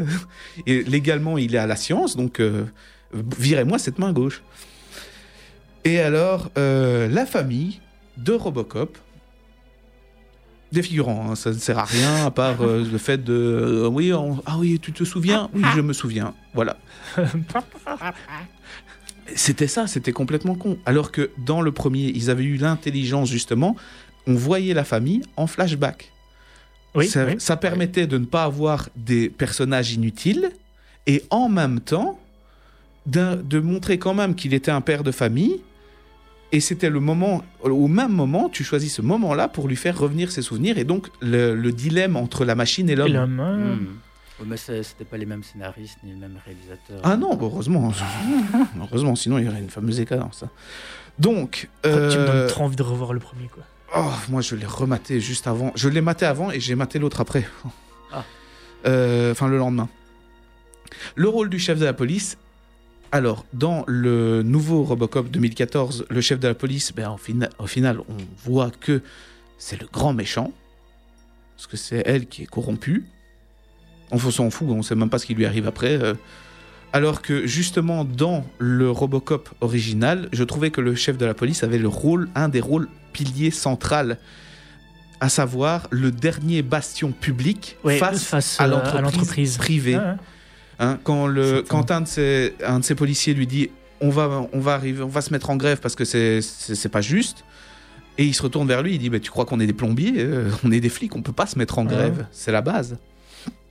Et ce personnage a été complètement massacré et est devenu juste euh, un, un fonctionnaire corrompu. Lambda. Euh, j'ai aussi des mentions honorables. Je vais clôturer parce que sinon je peux en, je peux en parler des heures de ça. Ouais, Alors, c'est tellement cool ce film. Je, je- j'ai des mentions, enfin, ce que j'ai appelé mentions déshonorables. Ah, déshonorable, j'ai compris, favorable. Mention déshonorable, les bruits de Robocop. Alors, ils ont pété une durite sur les bruits. Mais vraiment. Euh, à chaque fois qu'il bouge un orteil, ça fait... Je fais, mais en plus, le mec, il, il est pas, ils l'ont pas transformé en robot, c'est un mec. Ils a- ils avaient T'imagines, toi, si à chaque fois que tu tournes la tête, ça fait... Ils ont pété une durite sur les bruits, il y en a pour tout, partout, pour rien. Alors, je sais pas, soit ils ont jamais vu de l'huile de leur vie, mais alors on construit pas de robot. mais c'est horrible et c'est énervant. Notre robot est discret. Alors. Oui. Oui, et surtout, et quand il cou- court comme un, un acrobate chinois, il fait, il fait moins de bruit, bizarrement, ça, tu comprends pas. Alors, Lewis, le personnage euh, qui est son, euh, son sidekick, euh, qui est son, euh, sa, son équipière, Oui. Lewis, euh, qui passe de femme blanche à homme noir. Euh, Lewis est un personnage central. Ici, c'est juste un personnage inutile. Ça ne sert à rien, puisque dans le, le- le principal, c'est Lewis qui le protège. Dans le premier Robocop, c'est Lewis qui le protège. C'est Lewis qui l'aide à retrouver Qui la mémoire. retrouver Murphy, c'est qui, qui le elle. suit, ouais. Qui le suit quand il se fait défoncer à la sortie de l'OCP, quand il se fait bloquer par la directive 4 et qui sort de l'OCP après avoir pris une rouste de la part de D209. Ici, il n'en prend jamais. Euh, c'est elle qui le sauve parce qu'il se font, il se fait buter, il se fait Ouais. tirer dessus par ses collègues. hein. Ah ouais, ouais, ouais. Et c'est ça qui est bien aussi dans le premier, c'est qu'il se prend des roustes phénoménales. Ah hein. oui, oui, ça c'est clair. Et euh, ici est devenu complètement inutile, pas drôle, c'est juste. euh, Ah, il est bizarre. ouais, il est bizarre. C'est tout, on s'en fout. Euh, le cadrage, alors ça c'est quelque chose qui me dérange pas habituellement dans les films, mais ici, même les plans fixes bougent. Ça bouge, la caméra bouge. Tu dirais que c'est cadré à l'épaule par un mec qui a Parkinson. C'est dingue. Euh, Les travelling, il n'y a pas de chariot. Le mec suit avec sa caméra, mais ils n'ont pas de, de, de stabilisateur. Ouais, mais ça fait reportage comme ça. Plus Oui, vrai. mais parfois, allez, le- tu peux regarder la scène où, euh, où il parle à sa femme, ça bouge. je comprends pas pourquoi. Euh, et les combats, ça c'est un des gros points négatifs, euh, je trouve, sur beaucoup de films d'action actuels, c'est que les combats sont à la Taken. C'est-à-dire que si vous n'avez pas de chorégraphe, vous n'avez pas de budget pour un chorégraphe, vous n'avez pas d'idée comment faire vos, scènes d'action, c'est très simple. Vous mettez sur votre héros une GoPro qui est sur son épaule et vous lui faites faire des gestes dans tous les sens et de temps en temps un plan fixe sur des gens qui tombent. C'est ce qui arrive. hein. Regarde la scène de l'entrepôt, tu ne comprends rien. Tu vois qu'il court en ligne droite, alors les robots ne le touchent pas, tu sais pas pourquoi. Il court et ensuite tu vois des trucs d'action qui passent et tu vois des gens tomber. C'est Ouais. illisible, l'action est illisible. Alors que dans le premier, les combats, c'était lent, C'était mais c'est- c'était génial. Quoi. la scène de l'entrepôt Et- à l'arrestation de Clarence Bodicker. Ah bah ça aussi, Clarence Bodicker qui est nul dans ce, ce film. C'est quand, quand ils tirent dans tous les sens et Sans regarder, sans regarder, même etc. sans regarder, c'est génial. c'est trop fort.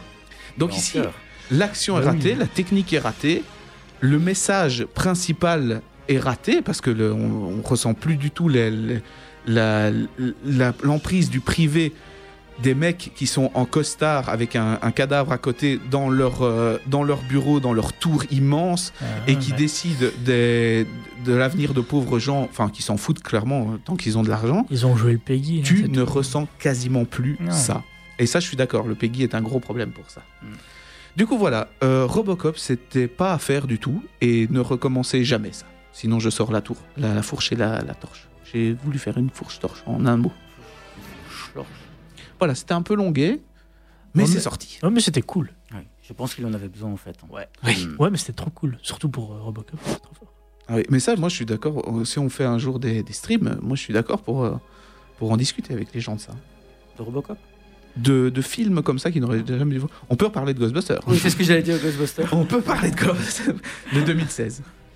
Alors, bah, moi, par contre, bah, je vais vous parler bah, d'une nouvelle série qui a débarqué sur Netflix euh, la semaine passée. Alors, donc, après les Japonais avec euh, Alice in the Borderland, c'est au tour des Sud-Coréens de se lancer dans le monde des thrillers façon Battle Royale. Donc, Netflix laisse une nouvelle fois sa chance au K-drama. C'est le terme. Ok. De s'ouvrir à un large public en, en proposant une nouvelle série ambitieuse sur cette plateforme.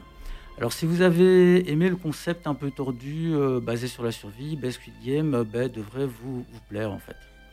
Donc, la série place 456 protagonistes au centre d'un mystérieux jeu où le gagnant est amené à remporter la somme de 45,6 milliards de won sud-coréens. C'est- qui t'as- fait, t'as la qui fait- conversion ou oui, j'ai la- j'ai la qui fait conversion. 10 euros Non, parce, que, européens. parce que j'ai été voir, parce Non, on qu'ils n'est pas encore sortaient, des, hein, ils sortaient des billets de Ah. 10 000 won. Alors, enfin, c'est quoi, ce- c'est quoi cette monnaie? Donc, en fait, les 45,6 milliards, ben, ça fait que 33 millions d'euros.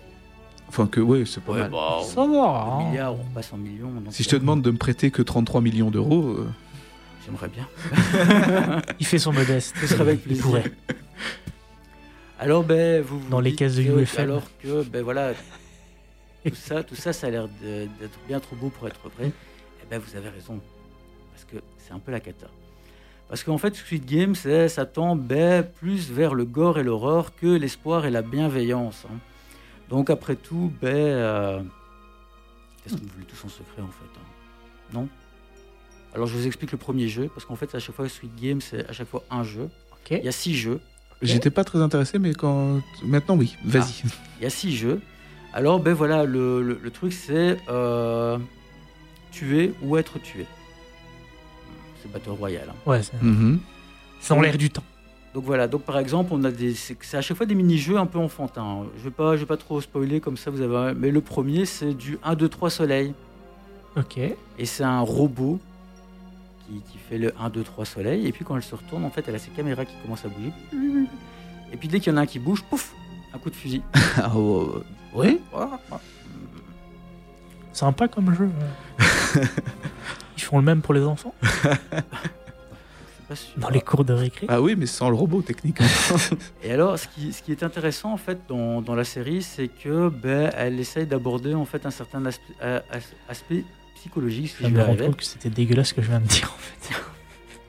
par le prisme de, ben, de l'argent. hein. Donc, au-delà du, du gain remporté, ben, il semble important de préciser que chaque participant de ce jeu est endetté dans la vie réelle et souffre alors ben, d'une grande pauvreté. hein. Donc, à chaque fois, en fait, le, on va dire le, le personnage principal de la série, il est endetté à, à en crever. Et euh, ben, il y a un gars qui lui propose un jeu, donc il lui dit tiens, je te donne euh, 100 won si tu arrives à me frapper. Si je peux te frapper. Et hop, il le frappe, et, ainsi de suite. Jusqu'au moment où il dit bah, écoute, si tu veux vraiment jouer et gagner beaucoup plus d'argent, bah tiens. Et il lui donne une carte. Et là, boum, il doit aller. euh, Non. il doit téléphoner et puis prendre rendez-vous euh, à un endroit. euh. Donc ben voilà, donc c'est quand même des jeux, on est en- entre des jeux ben, délirants et ambiance oppressante quand même. ben, les fans de thriller devraient être littéralement aux anges. Moi perso, je l'ai vu, j'ai vraiment adoré. Franchement, j'ai vraiment kiffé. On s'attache vraiment au personnage et puis il y a vraiment euh, cet aspect euh, psychologique entre toutes les interactions de chaque personnage parce qu'ils sont un peu tous différents. Il y a, il y a les mafieux qui sont là, il y a la jeune fille mystérieuse, euh, un peu de tout. Hum, Donc ça, voilà. c'est cool. Donc euh, Surtout que les- le développement des personnages, parce que je trouve que ces Oui. dernières années, c'est. ben, Parfois les un peu personnages limite. principaux sont là et puis les secondaires, ben, ils sont vraiment secondaires en fait. Ils, Mhm. ils servent pas à grand chose. Donc ça, c'est sur Netflix. Alors, je saute directement sur une autre série sur Disney Plus qui est What If? Ah oui, oui, oui. Donc ça, ouais. c'est la. Oh, bouffe. Hein. Ben, Il y en a, il y a du bon, il y a, Il y a du bon et du moins bon. Enfin, il y a, il y a du mauvais et du, du moyen, je trouve. Oh, Le premier épisode était sympa avec Captain Carter. Oui, Est-ce que tu connais What If? C'est c'est Je sympa, connais mais le bof. Quoi. Truc de base, mais je vois. pas- Enfin, je connais le principe, mais je connais pas le. J'ai pas vu les sé- T'as la pas- série. t'as pas Enfin, vu les il y a séries mieux, quoi, je trouve. hein. Donc en fait, pour bien résumer le truc, c'est que chaque semaine, ben, les fans de super-héros se retrouvent face à un nouveau récit qui narre euh, ben, ce qu'aurait donné le MCU, le Marvel Cinematic Universe. Ah, merci. Ah. Si tout ne s'était pas passé comme prévu, donc le concept a, ben, a conquis le- le- quand même le cœur des spectateurs parce que ça passe très bien. Euh, ben, par exemple, le premier épisode, c'est quoi? C'est euh, Steve Rogers qui ne reçoit pas le, le sérum de super soldat, mais c'est l'agent l'agent Carter. Bon, c'est vrai Ah, que oui. l'épisode-là est sympa. Et donc on voit un petit peu le- la position Bah, de la oui. femme déjà à cette époque-là. En plus une Britannique chez les Américains. oui. Donc elle devient bah, Captain Carter. Euh, Excuse-moi, mais la musique de Robocop qui s'énerve derrière. je s'emballe. je l'écoute depuis tout à l'heure, mais j'a- j'adore. Excuse-moi, non, il n'y a pas de souci. Mais. Ouais, alors- ça peut être intéressant. Mais j'avais vu ça chez un peu d'ici. Enfin, des histoires, pas, pas des. Du genre Oui. euh, à l'époque, si Superman était tombé en Union soviétique. Oui, ben voilà, ben c'est un, un peu, c'est un peu ce style-là en fait, hein, parce que bon, les, les What If, ça existe en Mhm. comics évidemment, c'est pas Marvel Oui, maintenant, qui, a, qui a pompé le truc. Le, le concept, il est vraiment sympa. Hein, mais- Oui. Mais après, c'est vrai qu'il y a des épisodes, des qui épisodes, sont ouais. moins bien, ils sont moins intéressants, ils sont moins bien réalisés. Les- on les- a l'impression qu'ils ont voulu faire du fan C'est aussi Ouais, du ça, euh, changement de réal ou des, des trucs comme ça ou- Euh, bah, je pense bien. Je dois t'avouer que je ne sais pas. Je n'ai pas regardé, mais vu pas fait le- attention la non plus, réalisation, je pense que oui. Le, dessin- le dessin, c'est toujours le même. Mhm. Et alors, bizarrement, tu as des super-héros qui ressemblent euh, à leur version réelle, et puis il y en a d'autres pas du tout. Comme Scarlett, par exemple. Oui. Comme par hasard. Comme par hasard. Elle ne ressemble pas à... Donc Black Widow ne ressemble pas à Scarlett. Ouais, mais c'est multivers. Ouais, enfin, soit. Donc, il y a un épisode qui est en particulier qui semble avoir ben, fait son petit effet. Moi, personnellement, c'est celui que j'ai le plus apprécié. Bon, après, euh, je suis fan de zombies, donc... euh, Ouais, celui-là, c'est ce que j'allais dire. Moi, c'est celui que j'ai retenu, c'est c'est, euh, donc le premier et celui avec les zombies. Voilà. Donc il est inspiré de la série de comics de Sean Phillips et de Robert Kirkman, papa de l'univers de Walking Dead. Et donc dans cet épisode, B nous illustre Avengers et d'autres héros se transforment en mangeurs de chair et s'en prennent évidemment aux humains. Ah. Ah Alors, il faut pas oublier qu'il y a aussi... Hulk est déjà vert. Hulk Ce qui devient plus vert. Ouais, voilà. Il faut pas oublier que en fait, euh, il existe le Marvel Zombie.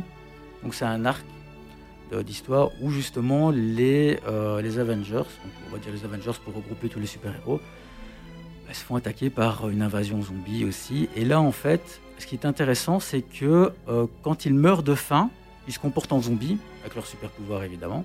Et quand ils, sont, ils ont mangé, en fait, ils récupèrent Leur, leur, leur euh, leur conscience, on va dire comme ça. Ok. Ça doit être horrible psy- psychologiquement. Ah, ah oui, surtout que, euh, bon, maintenant, c'est pas vraiment du spoil, mais bon, soit, euh, à un certain moment dans l'arc de l'histoire, ils s'en vont dans la galaxie, sûrement foutre le bordel, et puis euh, ils reviennent des années plus tard sur Terre, où les humains ont repris confiance en eux, et là, c'est reparti pour euh, miam, miam, miam, ça Alors, ben voilà. Alors Mark Millar, donc le scénariste de, de plusieurs séries de, de comics de la marque, ben, un- indiquerait même qu'ils vont faire en fait un, un live action. Mhm. Donc on va se retrouver soit avec un film, soit avec une série Avec les zombies? Marvel Zombie. Ça, ça peut être sympa. Ça peut Parce être que c'est c'est ce- celui-là qui sortait du lot, je trouve. euh, et, euh, et le dernier avec. Enfin, c'est le dernier que j'ai vu, c'est avec Thor, là, euh, qui fait la fête. Ouais. Mais alors là, il y a une nouvelle rumeur qui, qui parle parce qu'en fait, What If est présenté par ce qu'on appelle le gardien. Donc c'est quelqu'un qui, qui regarde. En anglais, c'est The Watcher, donc c'est un peu, un peu plus. Il, il regarde, mais sans jamais intervenir. Donc il nous explique l'histoire, etc. Mais au fil des épisodes, le, le Watcher, donc le gardien, est de plus en plus présent, dans l'épisode. Donc avant, c'était une espèce de forme nébuleuse avec des yeux, on voyait ça dans le fond. Et puis en fait, il apparaît de plus en plus, jusque même dans un épisode où il, où il parle en fait. Ah, bah, Mhm. Et donc, bon là je vais pas spoiler parce que c'est un peu la, la- annoncerait la- la quelque fin, chose. mais la fin de l'épisode avec justement Oui, Thor annoncerait quelque chose de, de plus gros Ouais, en fait c'est- derrière. cet épisode-là, c'est il y a juste ça qui, qui était bien, quoi. La fin, Oui. enfin, la dernière minute, quoi. Ouais, Sinon, tout le reste, c'était au secours, quoi. Je me suis fait chier, mais Ouais, non, il était, il était- il était vraiment pas bien. Alors ben voilà, donc en parlant des déclarations euh, concernant ben, un, live, action en fait sur euh, le, Marvel Zombie, euh, ça pourrait résonner un peu comme des, bruits de couloir. Ben, c'est toujours à prendre à la légère évidemment. Donc il est important de rappeler que Mark Miller donc, peut être relié au, comics Marvel Zombie, comme je vous l'ai dit. Et bien que, que Robert Kirkman ben, ait écrit la série, celle-ci s'inspire en réalité de la bande dessinée Fantastic Four de Donc, Encore Mhm. une fois, c'est encore une autre histoire euh, qui vient, qui vient derrière. Euh, sur- sur- sûrement à cause de Pym, en fait. Donc, euh, Faudra nous faire un graphique un jour du, du MCU. Pas du MCM. Mais ce qui, ce qui, est, ce qui est assez euh, ennuyant, c'est que par exemple, tu vois pas Wan- WandaVision, c'est pas grave. Parce que ça ne va pas te coincer dans le, dans le Mhm. visionnage des films. Par contre, tu rates Loki, terminé. Ouais. Parce que Loki te balance le multivers. Ouais, Oui, clairement, oui, clairement, clairement. Ouais. Donc là, à ce moment-là, ça va être plus compliqué de, de comprendre Loki. Ouais, ça va. Bah, ils l'ont Il- tellement bien réussi. Magnifique série, parfaite. Moi, j'ai vraiment bien aimé. J'ai bien aimé. Donc voilà, donc ici, ben, euh, ben, il faudra voir. hein. donc, On euh, voir Robocop 2014. Wait, wait and see. Non, non, on ne le regardera pas. Donc, euh, wait and see pour, euh, pour cette version de, du Marvel Zombie, puisque l'épisode a super bien marché. On verra. Bah, à mon tour, hein, donc euh, moi, je vais partir sur euh, du Netflix de nouveau. Ah oui. Euh, donc on les connaît un peu plus, enfin un peu plus, on les connaît pour les films et les séries, mais on entend pour l'instant qu'ils veulent le tourner vers du jeu vidéo, de la création de jeux vidéo et faire une genre d'un genre aussi de plateforme jeux vidéo, du jeu vidéal les amis. Euh, bah, on peut les comprendre parce que euh, donc le chiffre d'affaires a été évalué pour 2020 pour 5,3 milliards d'euros. Donc ça attire, ça attire les gens comme Google. hein. Ils ont fait leur plateforme. Et par contre, en jeu vidéo, je n'ai pas de souvenir, ils avaient fait les jeux vidéo. Non, Euh, je pense pas. C'est juste leur plateforme, euh, je ne sais plus comment ça s'appelle, Stadia. Puis on a Amazon, qui eux, par contre, font du jeu vidéo. Il y a même le nouveau jeu euh, New World, bah, c'est Oui, oui, c'est Amazon, c'est j'ai vu ça. et euh, qu'on va tester C'est ça que bientôt. ça discute euh, sur le Discord. C'est ça, ouais. Ah, ouais. ok, ouais.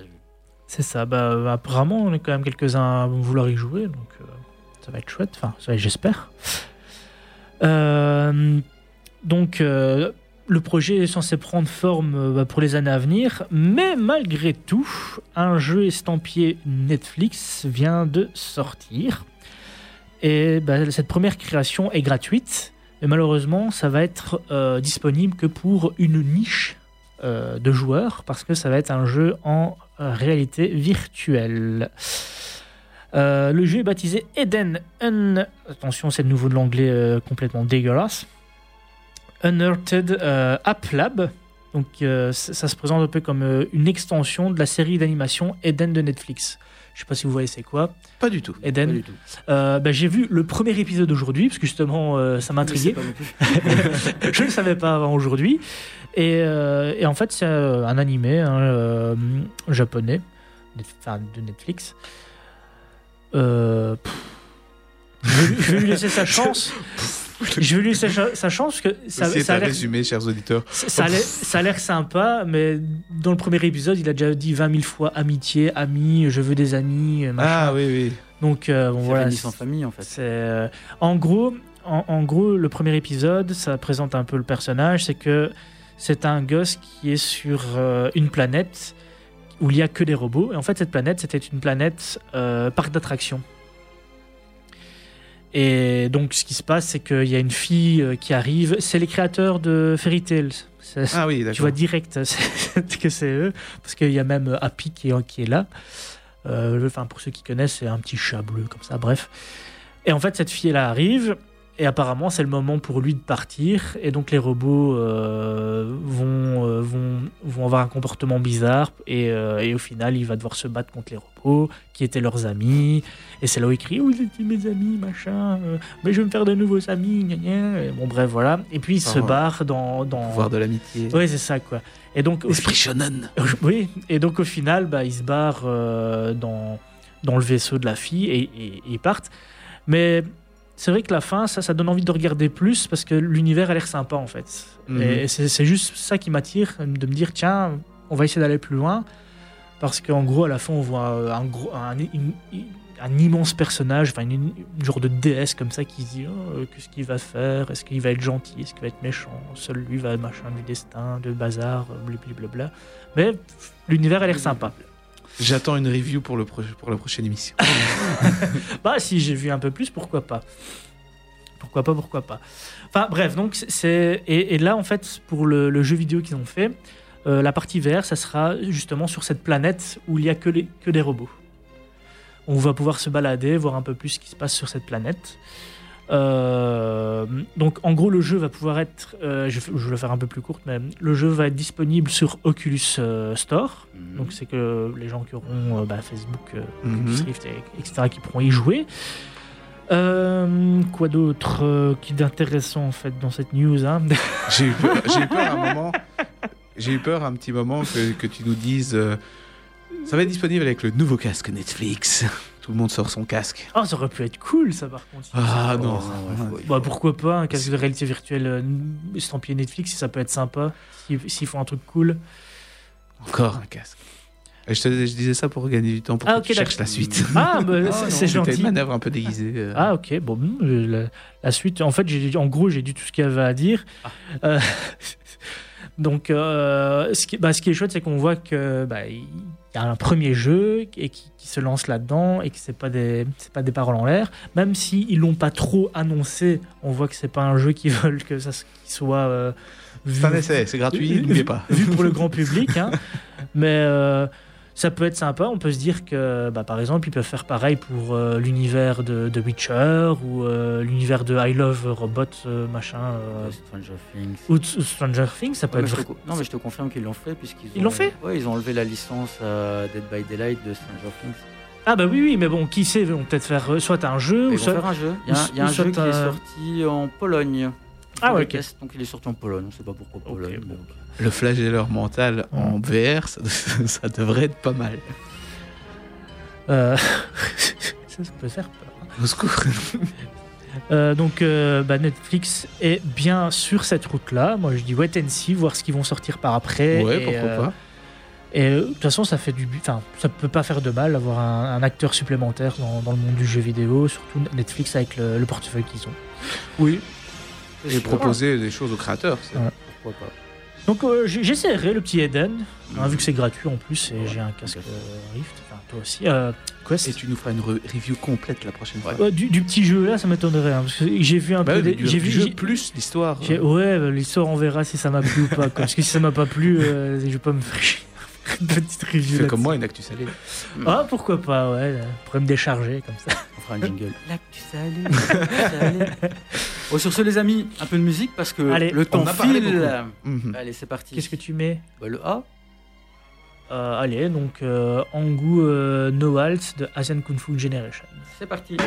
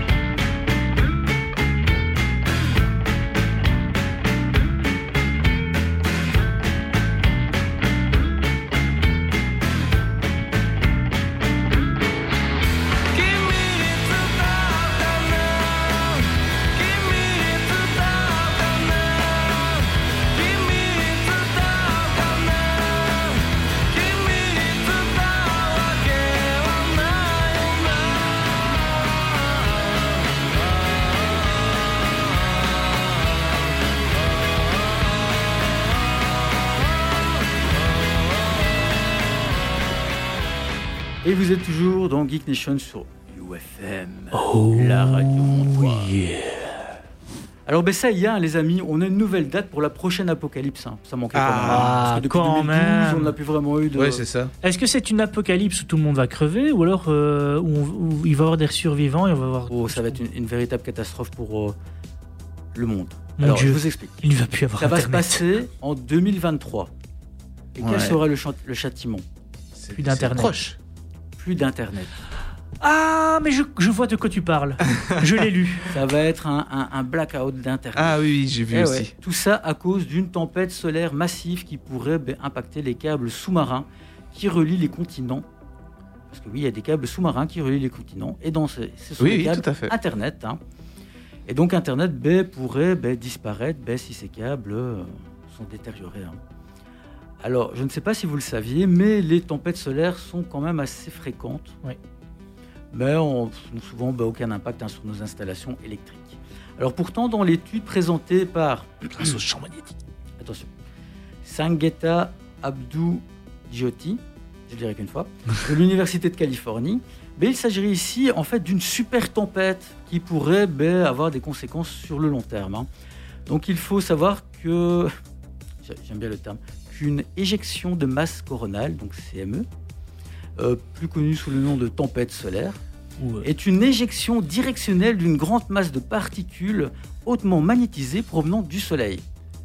Bon, tempête solaire, ça vient du Soleil, ok, Oui, magnétisé, donc euh, voilà. polarisé. Alors, lorsque la Terre ben, se trouve dans la trajectoire directe euh, d'une CME, ben, ces particules solaires magnétisées et chargées vont interagir avec le champ magnétique de la Terre et produire plusieurs effets.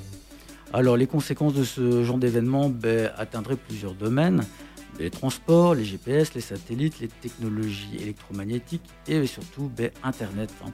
Donc, ce sont les câbles sous-marins que- qui sous-tendent ben, l'Internet mondial. Parce que oui, l'Internet, c'est pas que du vent. C'est des câbles aussi et Oui, des serveurs. hein. beaucoup de câbles. Et des gros câbles aussi. Oui, bah ils vont, il n'y a plus qu'à mettre du plomb autour. hein. Donc il faut repasser, il faut mettre des plongeurs et enrouler le câble dans du plomb. Et les poissons vont mourir de.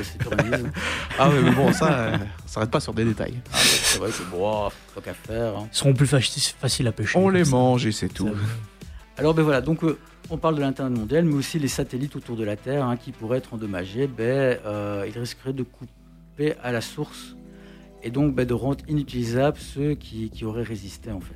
Ne prévoyez pas de voyage, Google Maps sera dans des rangements. Voilà, c'est ça. Alors ben, attention que c'est c'est- il y a des tempêtes euh, historiques, hein, sont arrivées trois fois euh, dans l'histo- dans l'histoire récente. Alors le risque que cela se, se produise est estimé entre 1,6 et 12% par décennie. Oh, ah ouais, quand même. Ah ouais. Alors dans son étude, ben, la chercheuse recense euh, par exemple ben, l'événement Carrington en 1859, euh, pendant lequel les aiguilles des boussoles oscillaient dans tous les sens. Les lignes télégraphiques ont été impactées et des aurores boréales étaient visibles en Colombie. Oui, quand même. Pourquoi pas Euh, Il y a également ben, la tempête solaire de 1989 qui avait Ah, mis hors service le, le réseau euh, d'Hydro-Québec et causé ben, une panne d'électricité de 9 heures dans le nord-est du Canada. Alors la fin du, du cycle solaire actuel est prévue d'ici 2023-2026. Donc il y a de la marche. Hein. Ouais, mais c'est proche quand même. hein. Oui, oui. Alors, ben, cette étude tend à, à démontrer qu'un événement majeur pourrait se produire à la fin de ce cycle et donc pourrait être une super tempête? Alors, dans l'étude, il est démontré que les liaisons entre les États-Unis, le Canada, l'Europe et l'Asie sont très vulnérables. J'ai envie de dire partout. Ouais. La Nouvelle-Zélande perdrait toute sa connectivité longue distance, sauf avec l'Australie. Et l'Afrique du Sud conserverait sa connectivité avec les côtes orientales et occidentales de l'Afrique. Alors, ben, la chercheuse propose quelques solutions pour éviter qu'Internet ne disparaisse, parce qu'il faut toujours des solutions, suite à une, une éruption solaire massive. Par exemple, ben, les nouveaux data centers devraient être construits plus espacés géographiquement, les uns des autres. Euh, la Ponduxa. Alors elle pointe, non, je, je- je rigole. Elle pointe aussi ben, des mécanismes d'isolation électrique euh, qui pourraient être installés aux endroits où les câbles sous-marins euh, ben, sont mis en terre. Ah, tu vois mon idée de plomb Voilà. Alors tremblez, hein, parce que les fake news vont disparaître. Et en fait, c'était une fake news. non, mais pff, ça. Enfin, je ne sais pas s'il y a que ça qui va être impacté ou du coup, euh, les mecs en Tesla, bu, Ah. perdu. Donc, euh, je pas sais pas si, si au niveau, si ça arrive à aff- affecter le- les, les câbles sous-marins, je sais pas si nos ordinateurs ou quelque chose ont, à craindre. Bon, maintenant, de toute façon, vu Steam, quand t'es hors ligne, tu peux pas jouer, donc, euh, enfin, à beaucoup de jeux. Oui. Donc, euh, les politiques de DRM. Arrêtez les DRM, c'est Oh chiant quand il y a des tempêtes solaires. On va devoir repasser sur euh, du, euh, de l'analogique. Sur les bons vieux CD-ROM. Ouais. Avec les jeux à 500 Go, maintenant, il va falloir 12 Blu-ray. enfin. Euh, J'enchaîne Bah vas-y. Ouais. Alors, moi, je vais vous parler euh, de d'Intel. Je vais, vous parler, je vais commencer par ça. Avec euh, Intel qui annonce Arc, donc sa nouvelle gamme de cartes graphiques.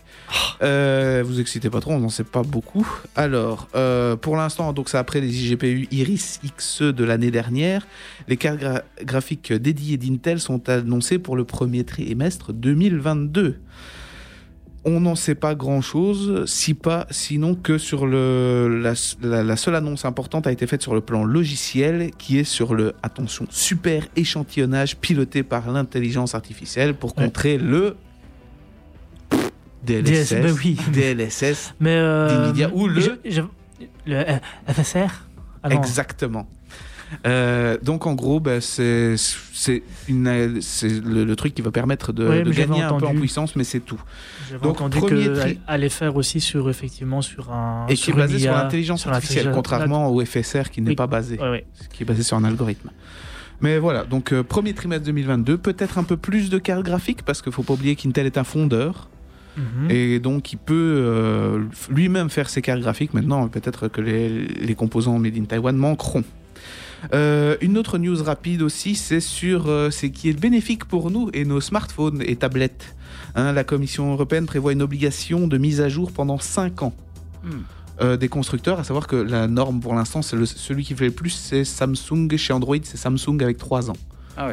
Et euh, iPhone est plus long pour ça, il fait, il fait 6 ans. Donc, euh, mise à jour euh, pendant, obligatoire pendant 5 ans, les pièces de rechange pour tablettes devant être disponibles pendant 6 ans. Tablettes et smartphones. hein. Euh, donc, on- des pièces, les mises à jour, enfin les, réparations et logicielles et matérielles. hein. La commission prévoit également un délai de livraison maximal de 5 jours ouvrables, parce que sinon c'est facile, hein, il n'y a pas de stock. Et euh, elle ne prévoit pas par contre de fixer des limites de prix pour les pièces détachées. Par contre, elle voudrait essayer de contraindre les fabricants de fixer un prix à l'entrée et de ne plus bouger après. Évidemment, Digital Europe fait comme l'Empire, Ah, contre-attaque, euh, pour dire que le, ben, le, groupe de défense des technologies en Europe euh, dit que la, la proposition du gouvernement est trop stricte parce que tout simplement les délais de 3 ans ne dépendent pas uniquement des fabricants de smartphones mais aussi des constructeurs de puces et les opérateurs. Donc l'industrie demande à l'UE de se calmer et dit 3 ans finalement c'est pas trop mal. Donc l'Union européenne a prévu de mettre en œuvre la politique de 5 ans d'ici 2023 donc euh, peut-être que nous aurons le blackout en même temps Oui, que voilà. l'obligation. Et euh, ben, ayant pour seul objectif ben, de réduire l'impact des smartphones et des autres appareils électroniques sur l'environnement. Et ça, c'est beau. Et je passe la main à mon collègue. Alors, euh, donc euh, le 25 septembre, c'était samedi, euh, bah, ça se tenait le plus gros événement en ligne organisé par la plateforme de streaming SVOD américaine qui est née que. Netflix. Merci, Xavier. Plaisir. Tu suis. Et ça, ça fait un véritable plaisir. Je, ça m'a droit au cœur. Euh, alors, c'était un live de plusieurs heures, espacé donc sur toute l'après-midi et, euh, et la soirée. Ils ont parlé de Stranger Things, Big Mouth, The Crown, Viking, euh, et même, ça je ne le savais pas, mais qu'il allait avoir, c'est un spin-off de Cowboy Bebop. Ah oui. Mais la licence qui a été, euh, on va dire, la plus choyée, eh bien, c'est The Witcher. Ah, Ah, c'est Ah. cool. le sorceleur. Le sorceleur. Ils ont balancé la, la bande-annonce. Ouais, ben justement, je vais en parler. Ah ben voilà, parfait. Oh Ah merde. J'ai qu'on n'a pas le temps, je suis en train de tout foutre en l'air sur mon PC. Alors, on va remettre un peu euh, l'église au milieu du village. Donc, euh, la prochaine saison de The Witcher, donc c'est la 2. Euh, elle a été annoncée le 17 décembre 2021. Cool, cool, cool. Euh, on va passer un bon Noël accompagné de notre petit Gérald de Rive, notre sorceleur bien aimé, hein, tueur de monstres. Ah, et, euh, et, et- et éloquent, Gérald. Hein. Mm. Oui. Ouais. Mais justement, très bien joué. Très bien, ouais. non, franchement, Henri Cavill, justement, j'étais pas fan, Mais maintenant tu l'es. mais euh, maintenant, oui. Je, bravo, je lui serre la main. Bref, continuons.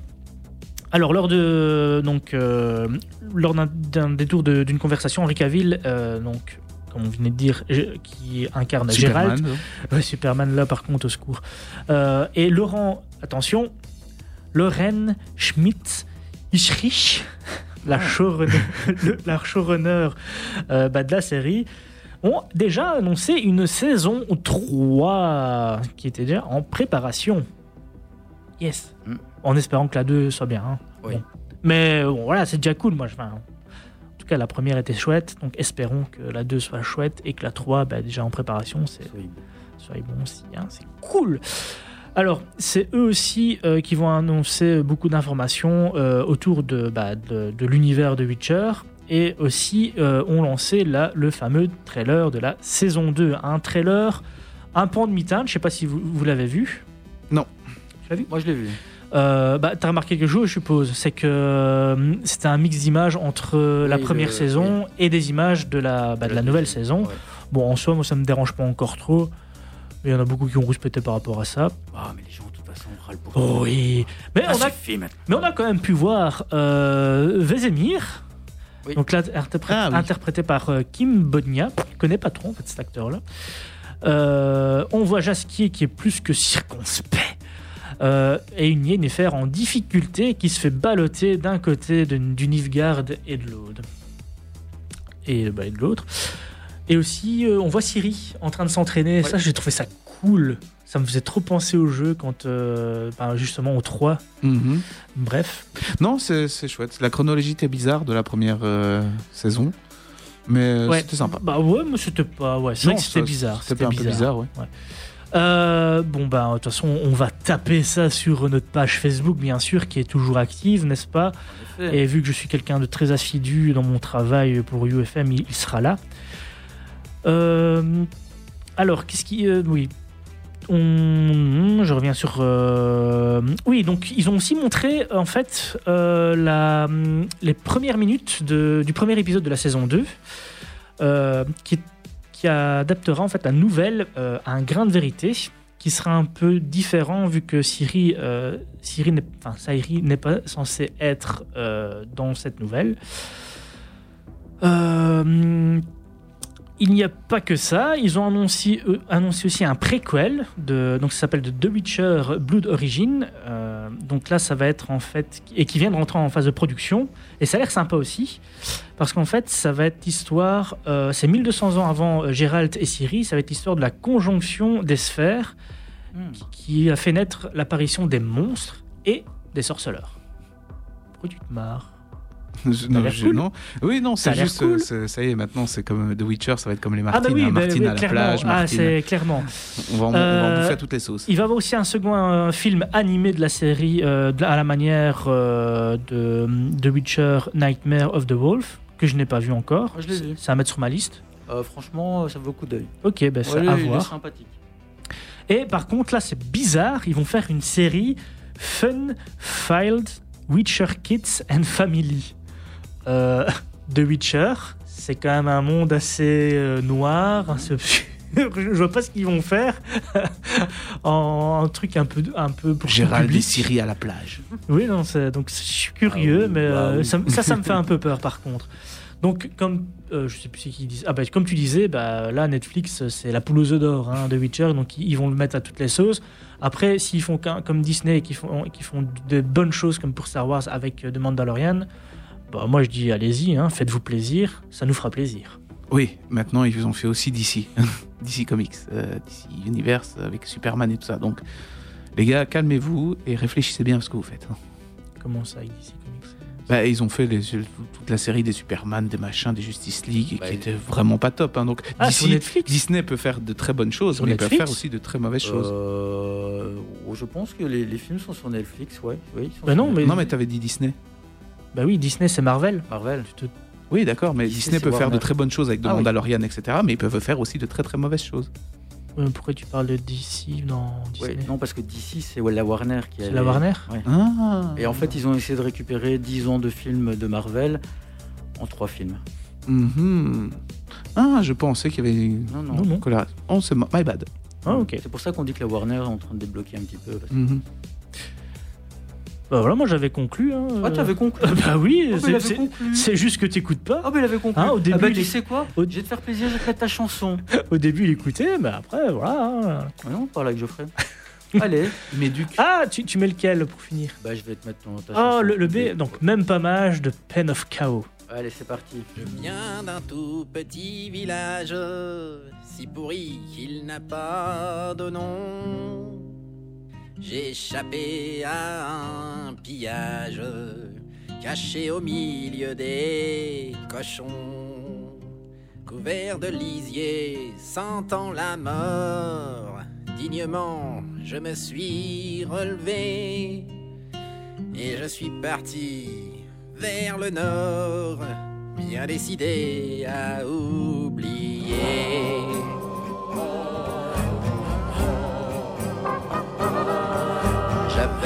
À peine marché deux heures, j'entendis les tambours de guerre. Soudain, alarmé, j'ai pris peur, j'étais vraiment dans la galère. De chaque côté, deux armées, épées et boucliers levés. Commençaient les hostilités, et moi j'étais dans la mêlée.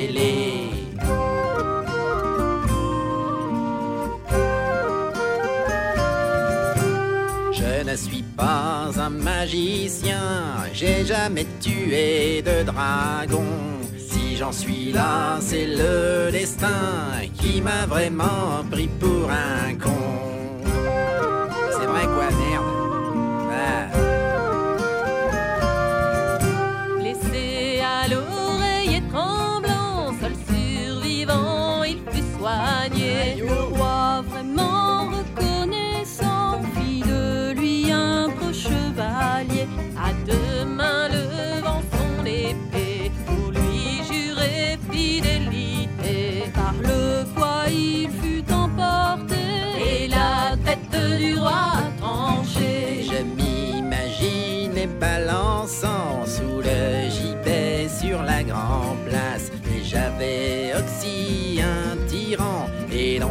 Me fit roi à sa place. Bien au-delà de mes frontières, on chantait partout mes exploits. Si bien que mes autres confrères étaient à mort jaloux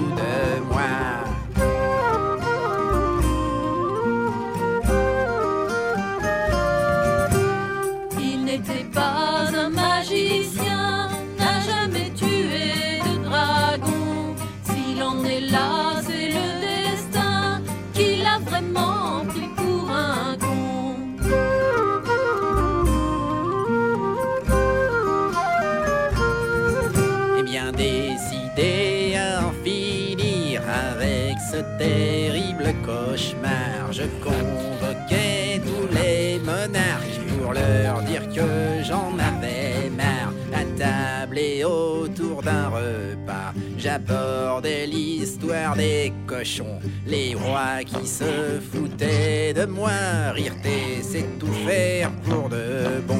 Mais qu'ai-je donc fait au destin pour qu'il s'acharne ainsi sur moi? Son rêve c'était d'être bon à rien, pas chevalier, encore moins roi. J'aurais voulu être paysan et puis épouser une belle maintenant qu'il est devenu maître du monde. Ah, Que je suis devenu maître du monde. Est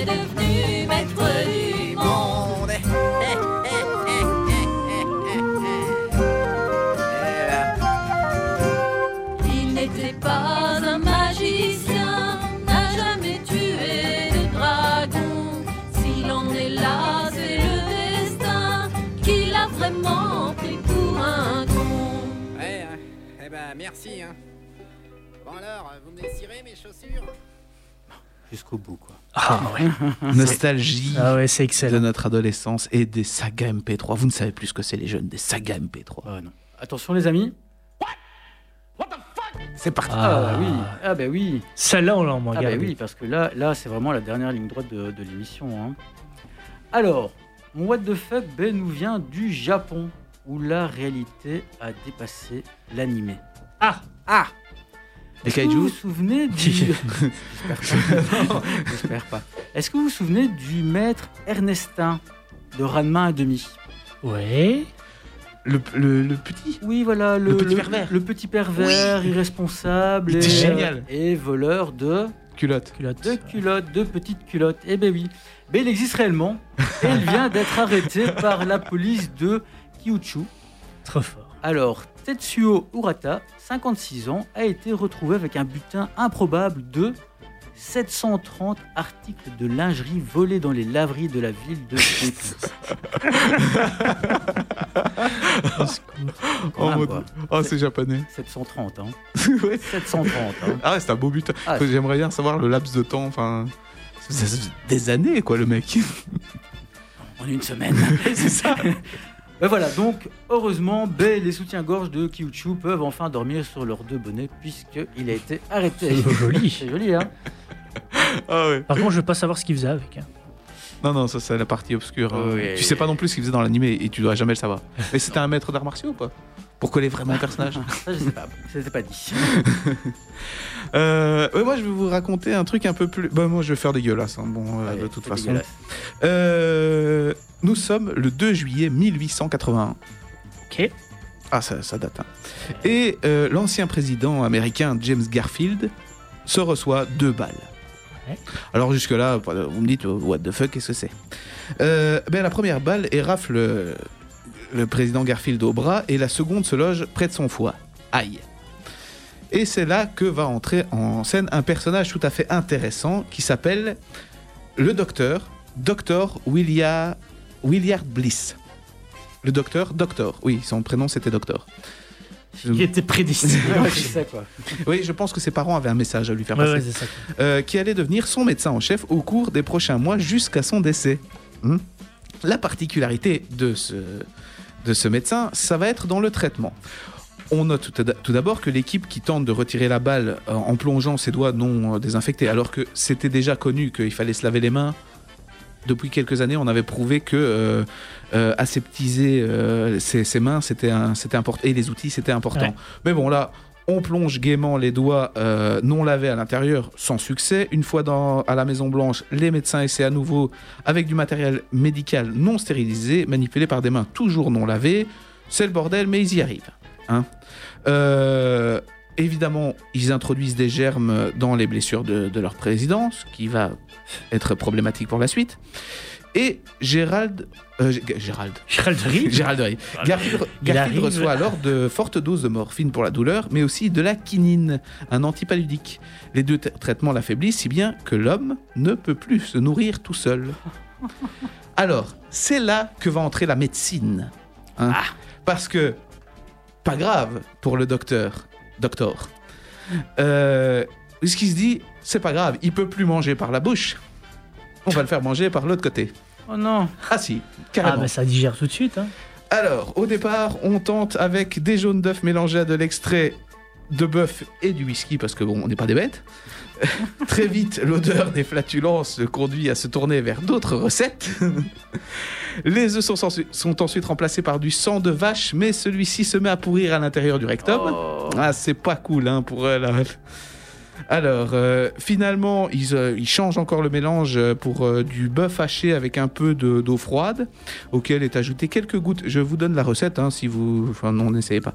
Quelques gouttes d'acide muriatique et un peu de sel. Je sais pas quel goût ça doit avoir, et après tout, ça n'a pas d'importance vu ça, là, là où c'est destiné à aller. Après avoir macéré pendant une heure, la mixture était pressée pour éliminer toute matière soluble et insérée. Je ne l'ai pas la suite. Alors, euh, mais l'idée de se nourrir euh, par ça, euh, de ce côté qui a inspiré d'ailleurs un épisode Ouais, de, de South South Park. Park, hein. était assez populaire à l'époque. Depuis, évidemment, Il ça a été abandonné parce que les médecins ont dit que c'était clairement dangereux. hein. Euh, Il faut pas, faut arrêter. Mais en fait, ça n'a pas tout à fait été abandonné par la suite parce que la CIA a récupéré l'idée pour les, la torture. Ah bah oui, pourquoi pas. Bah, tant qu'à faire, il faut autant que les recherches ça serve. hein. Alors, au final, les infections liées aux différentes chirurgies ordonnées par le docteur Bliss, le docteur Doctor, euh, combinées à la, mal- la malnutrition causée par le traitement antipaludique et l'alimentation rectale ordonnée par ce même docteur, ont eu raison du président. Il décédera d'un infarctus du myocarde ou d'une rupture d'anévrisme de l'artère euh, splénique, si vous voulez savoir, consécutive à une septicémie et une pneumonie, donc ça l'a achevé, hein, clairement. Donc le 19 septembre 1881, soit près de trois mois après la- les deux coups de feu qui ont failli le tuer. Et je pense qu'il a dû regretter de ne pas se faire tuer à ce moment-là. Tu m'étonnes, putain, il a. Donc voilà, ne me rouspétez plus sur votre médecin. hein. Tant qu'il s'appelle pas Docteur Docteur. ça Docteur, docteur. docteur Bliss. va. Oh ben ça y est les amis, hein. il est moins 5. On est C'est déjà- pas mal. On est déjà à la fin de la première de la saison. Et Ça, finalement, bah, ça a été, à part un Ouais, petit bah, cafouillage ou deux, mais... Oh, le début. le- bah, c'est le temps de reprendre ses marques. mais hein, oui, et c'est la tradition. Ah oui. Alors ben, j'espère que vous avez autant kiffé de nous retrouver que nous avons kiffé de vous retrouver. Ouais, clairement. Oui, c'était très chouette. Et on se donne rendez-vous donc le 25 octobre prochain pour de nouvelles aventures dans le monde super génial des geeks. Et n'oubliez pas, Robocop, c'est 1987. Et comme on dit en Klingon Capla! Allez, c'est parti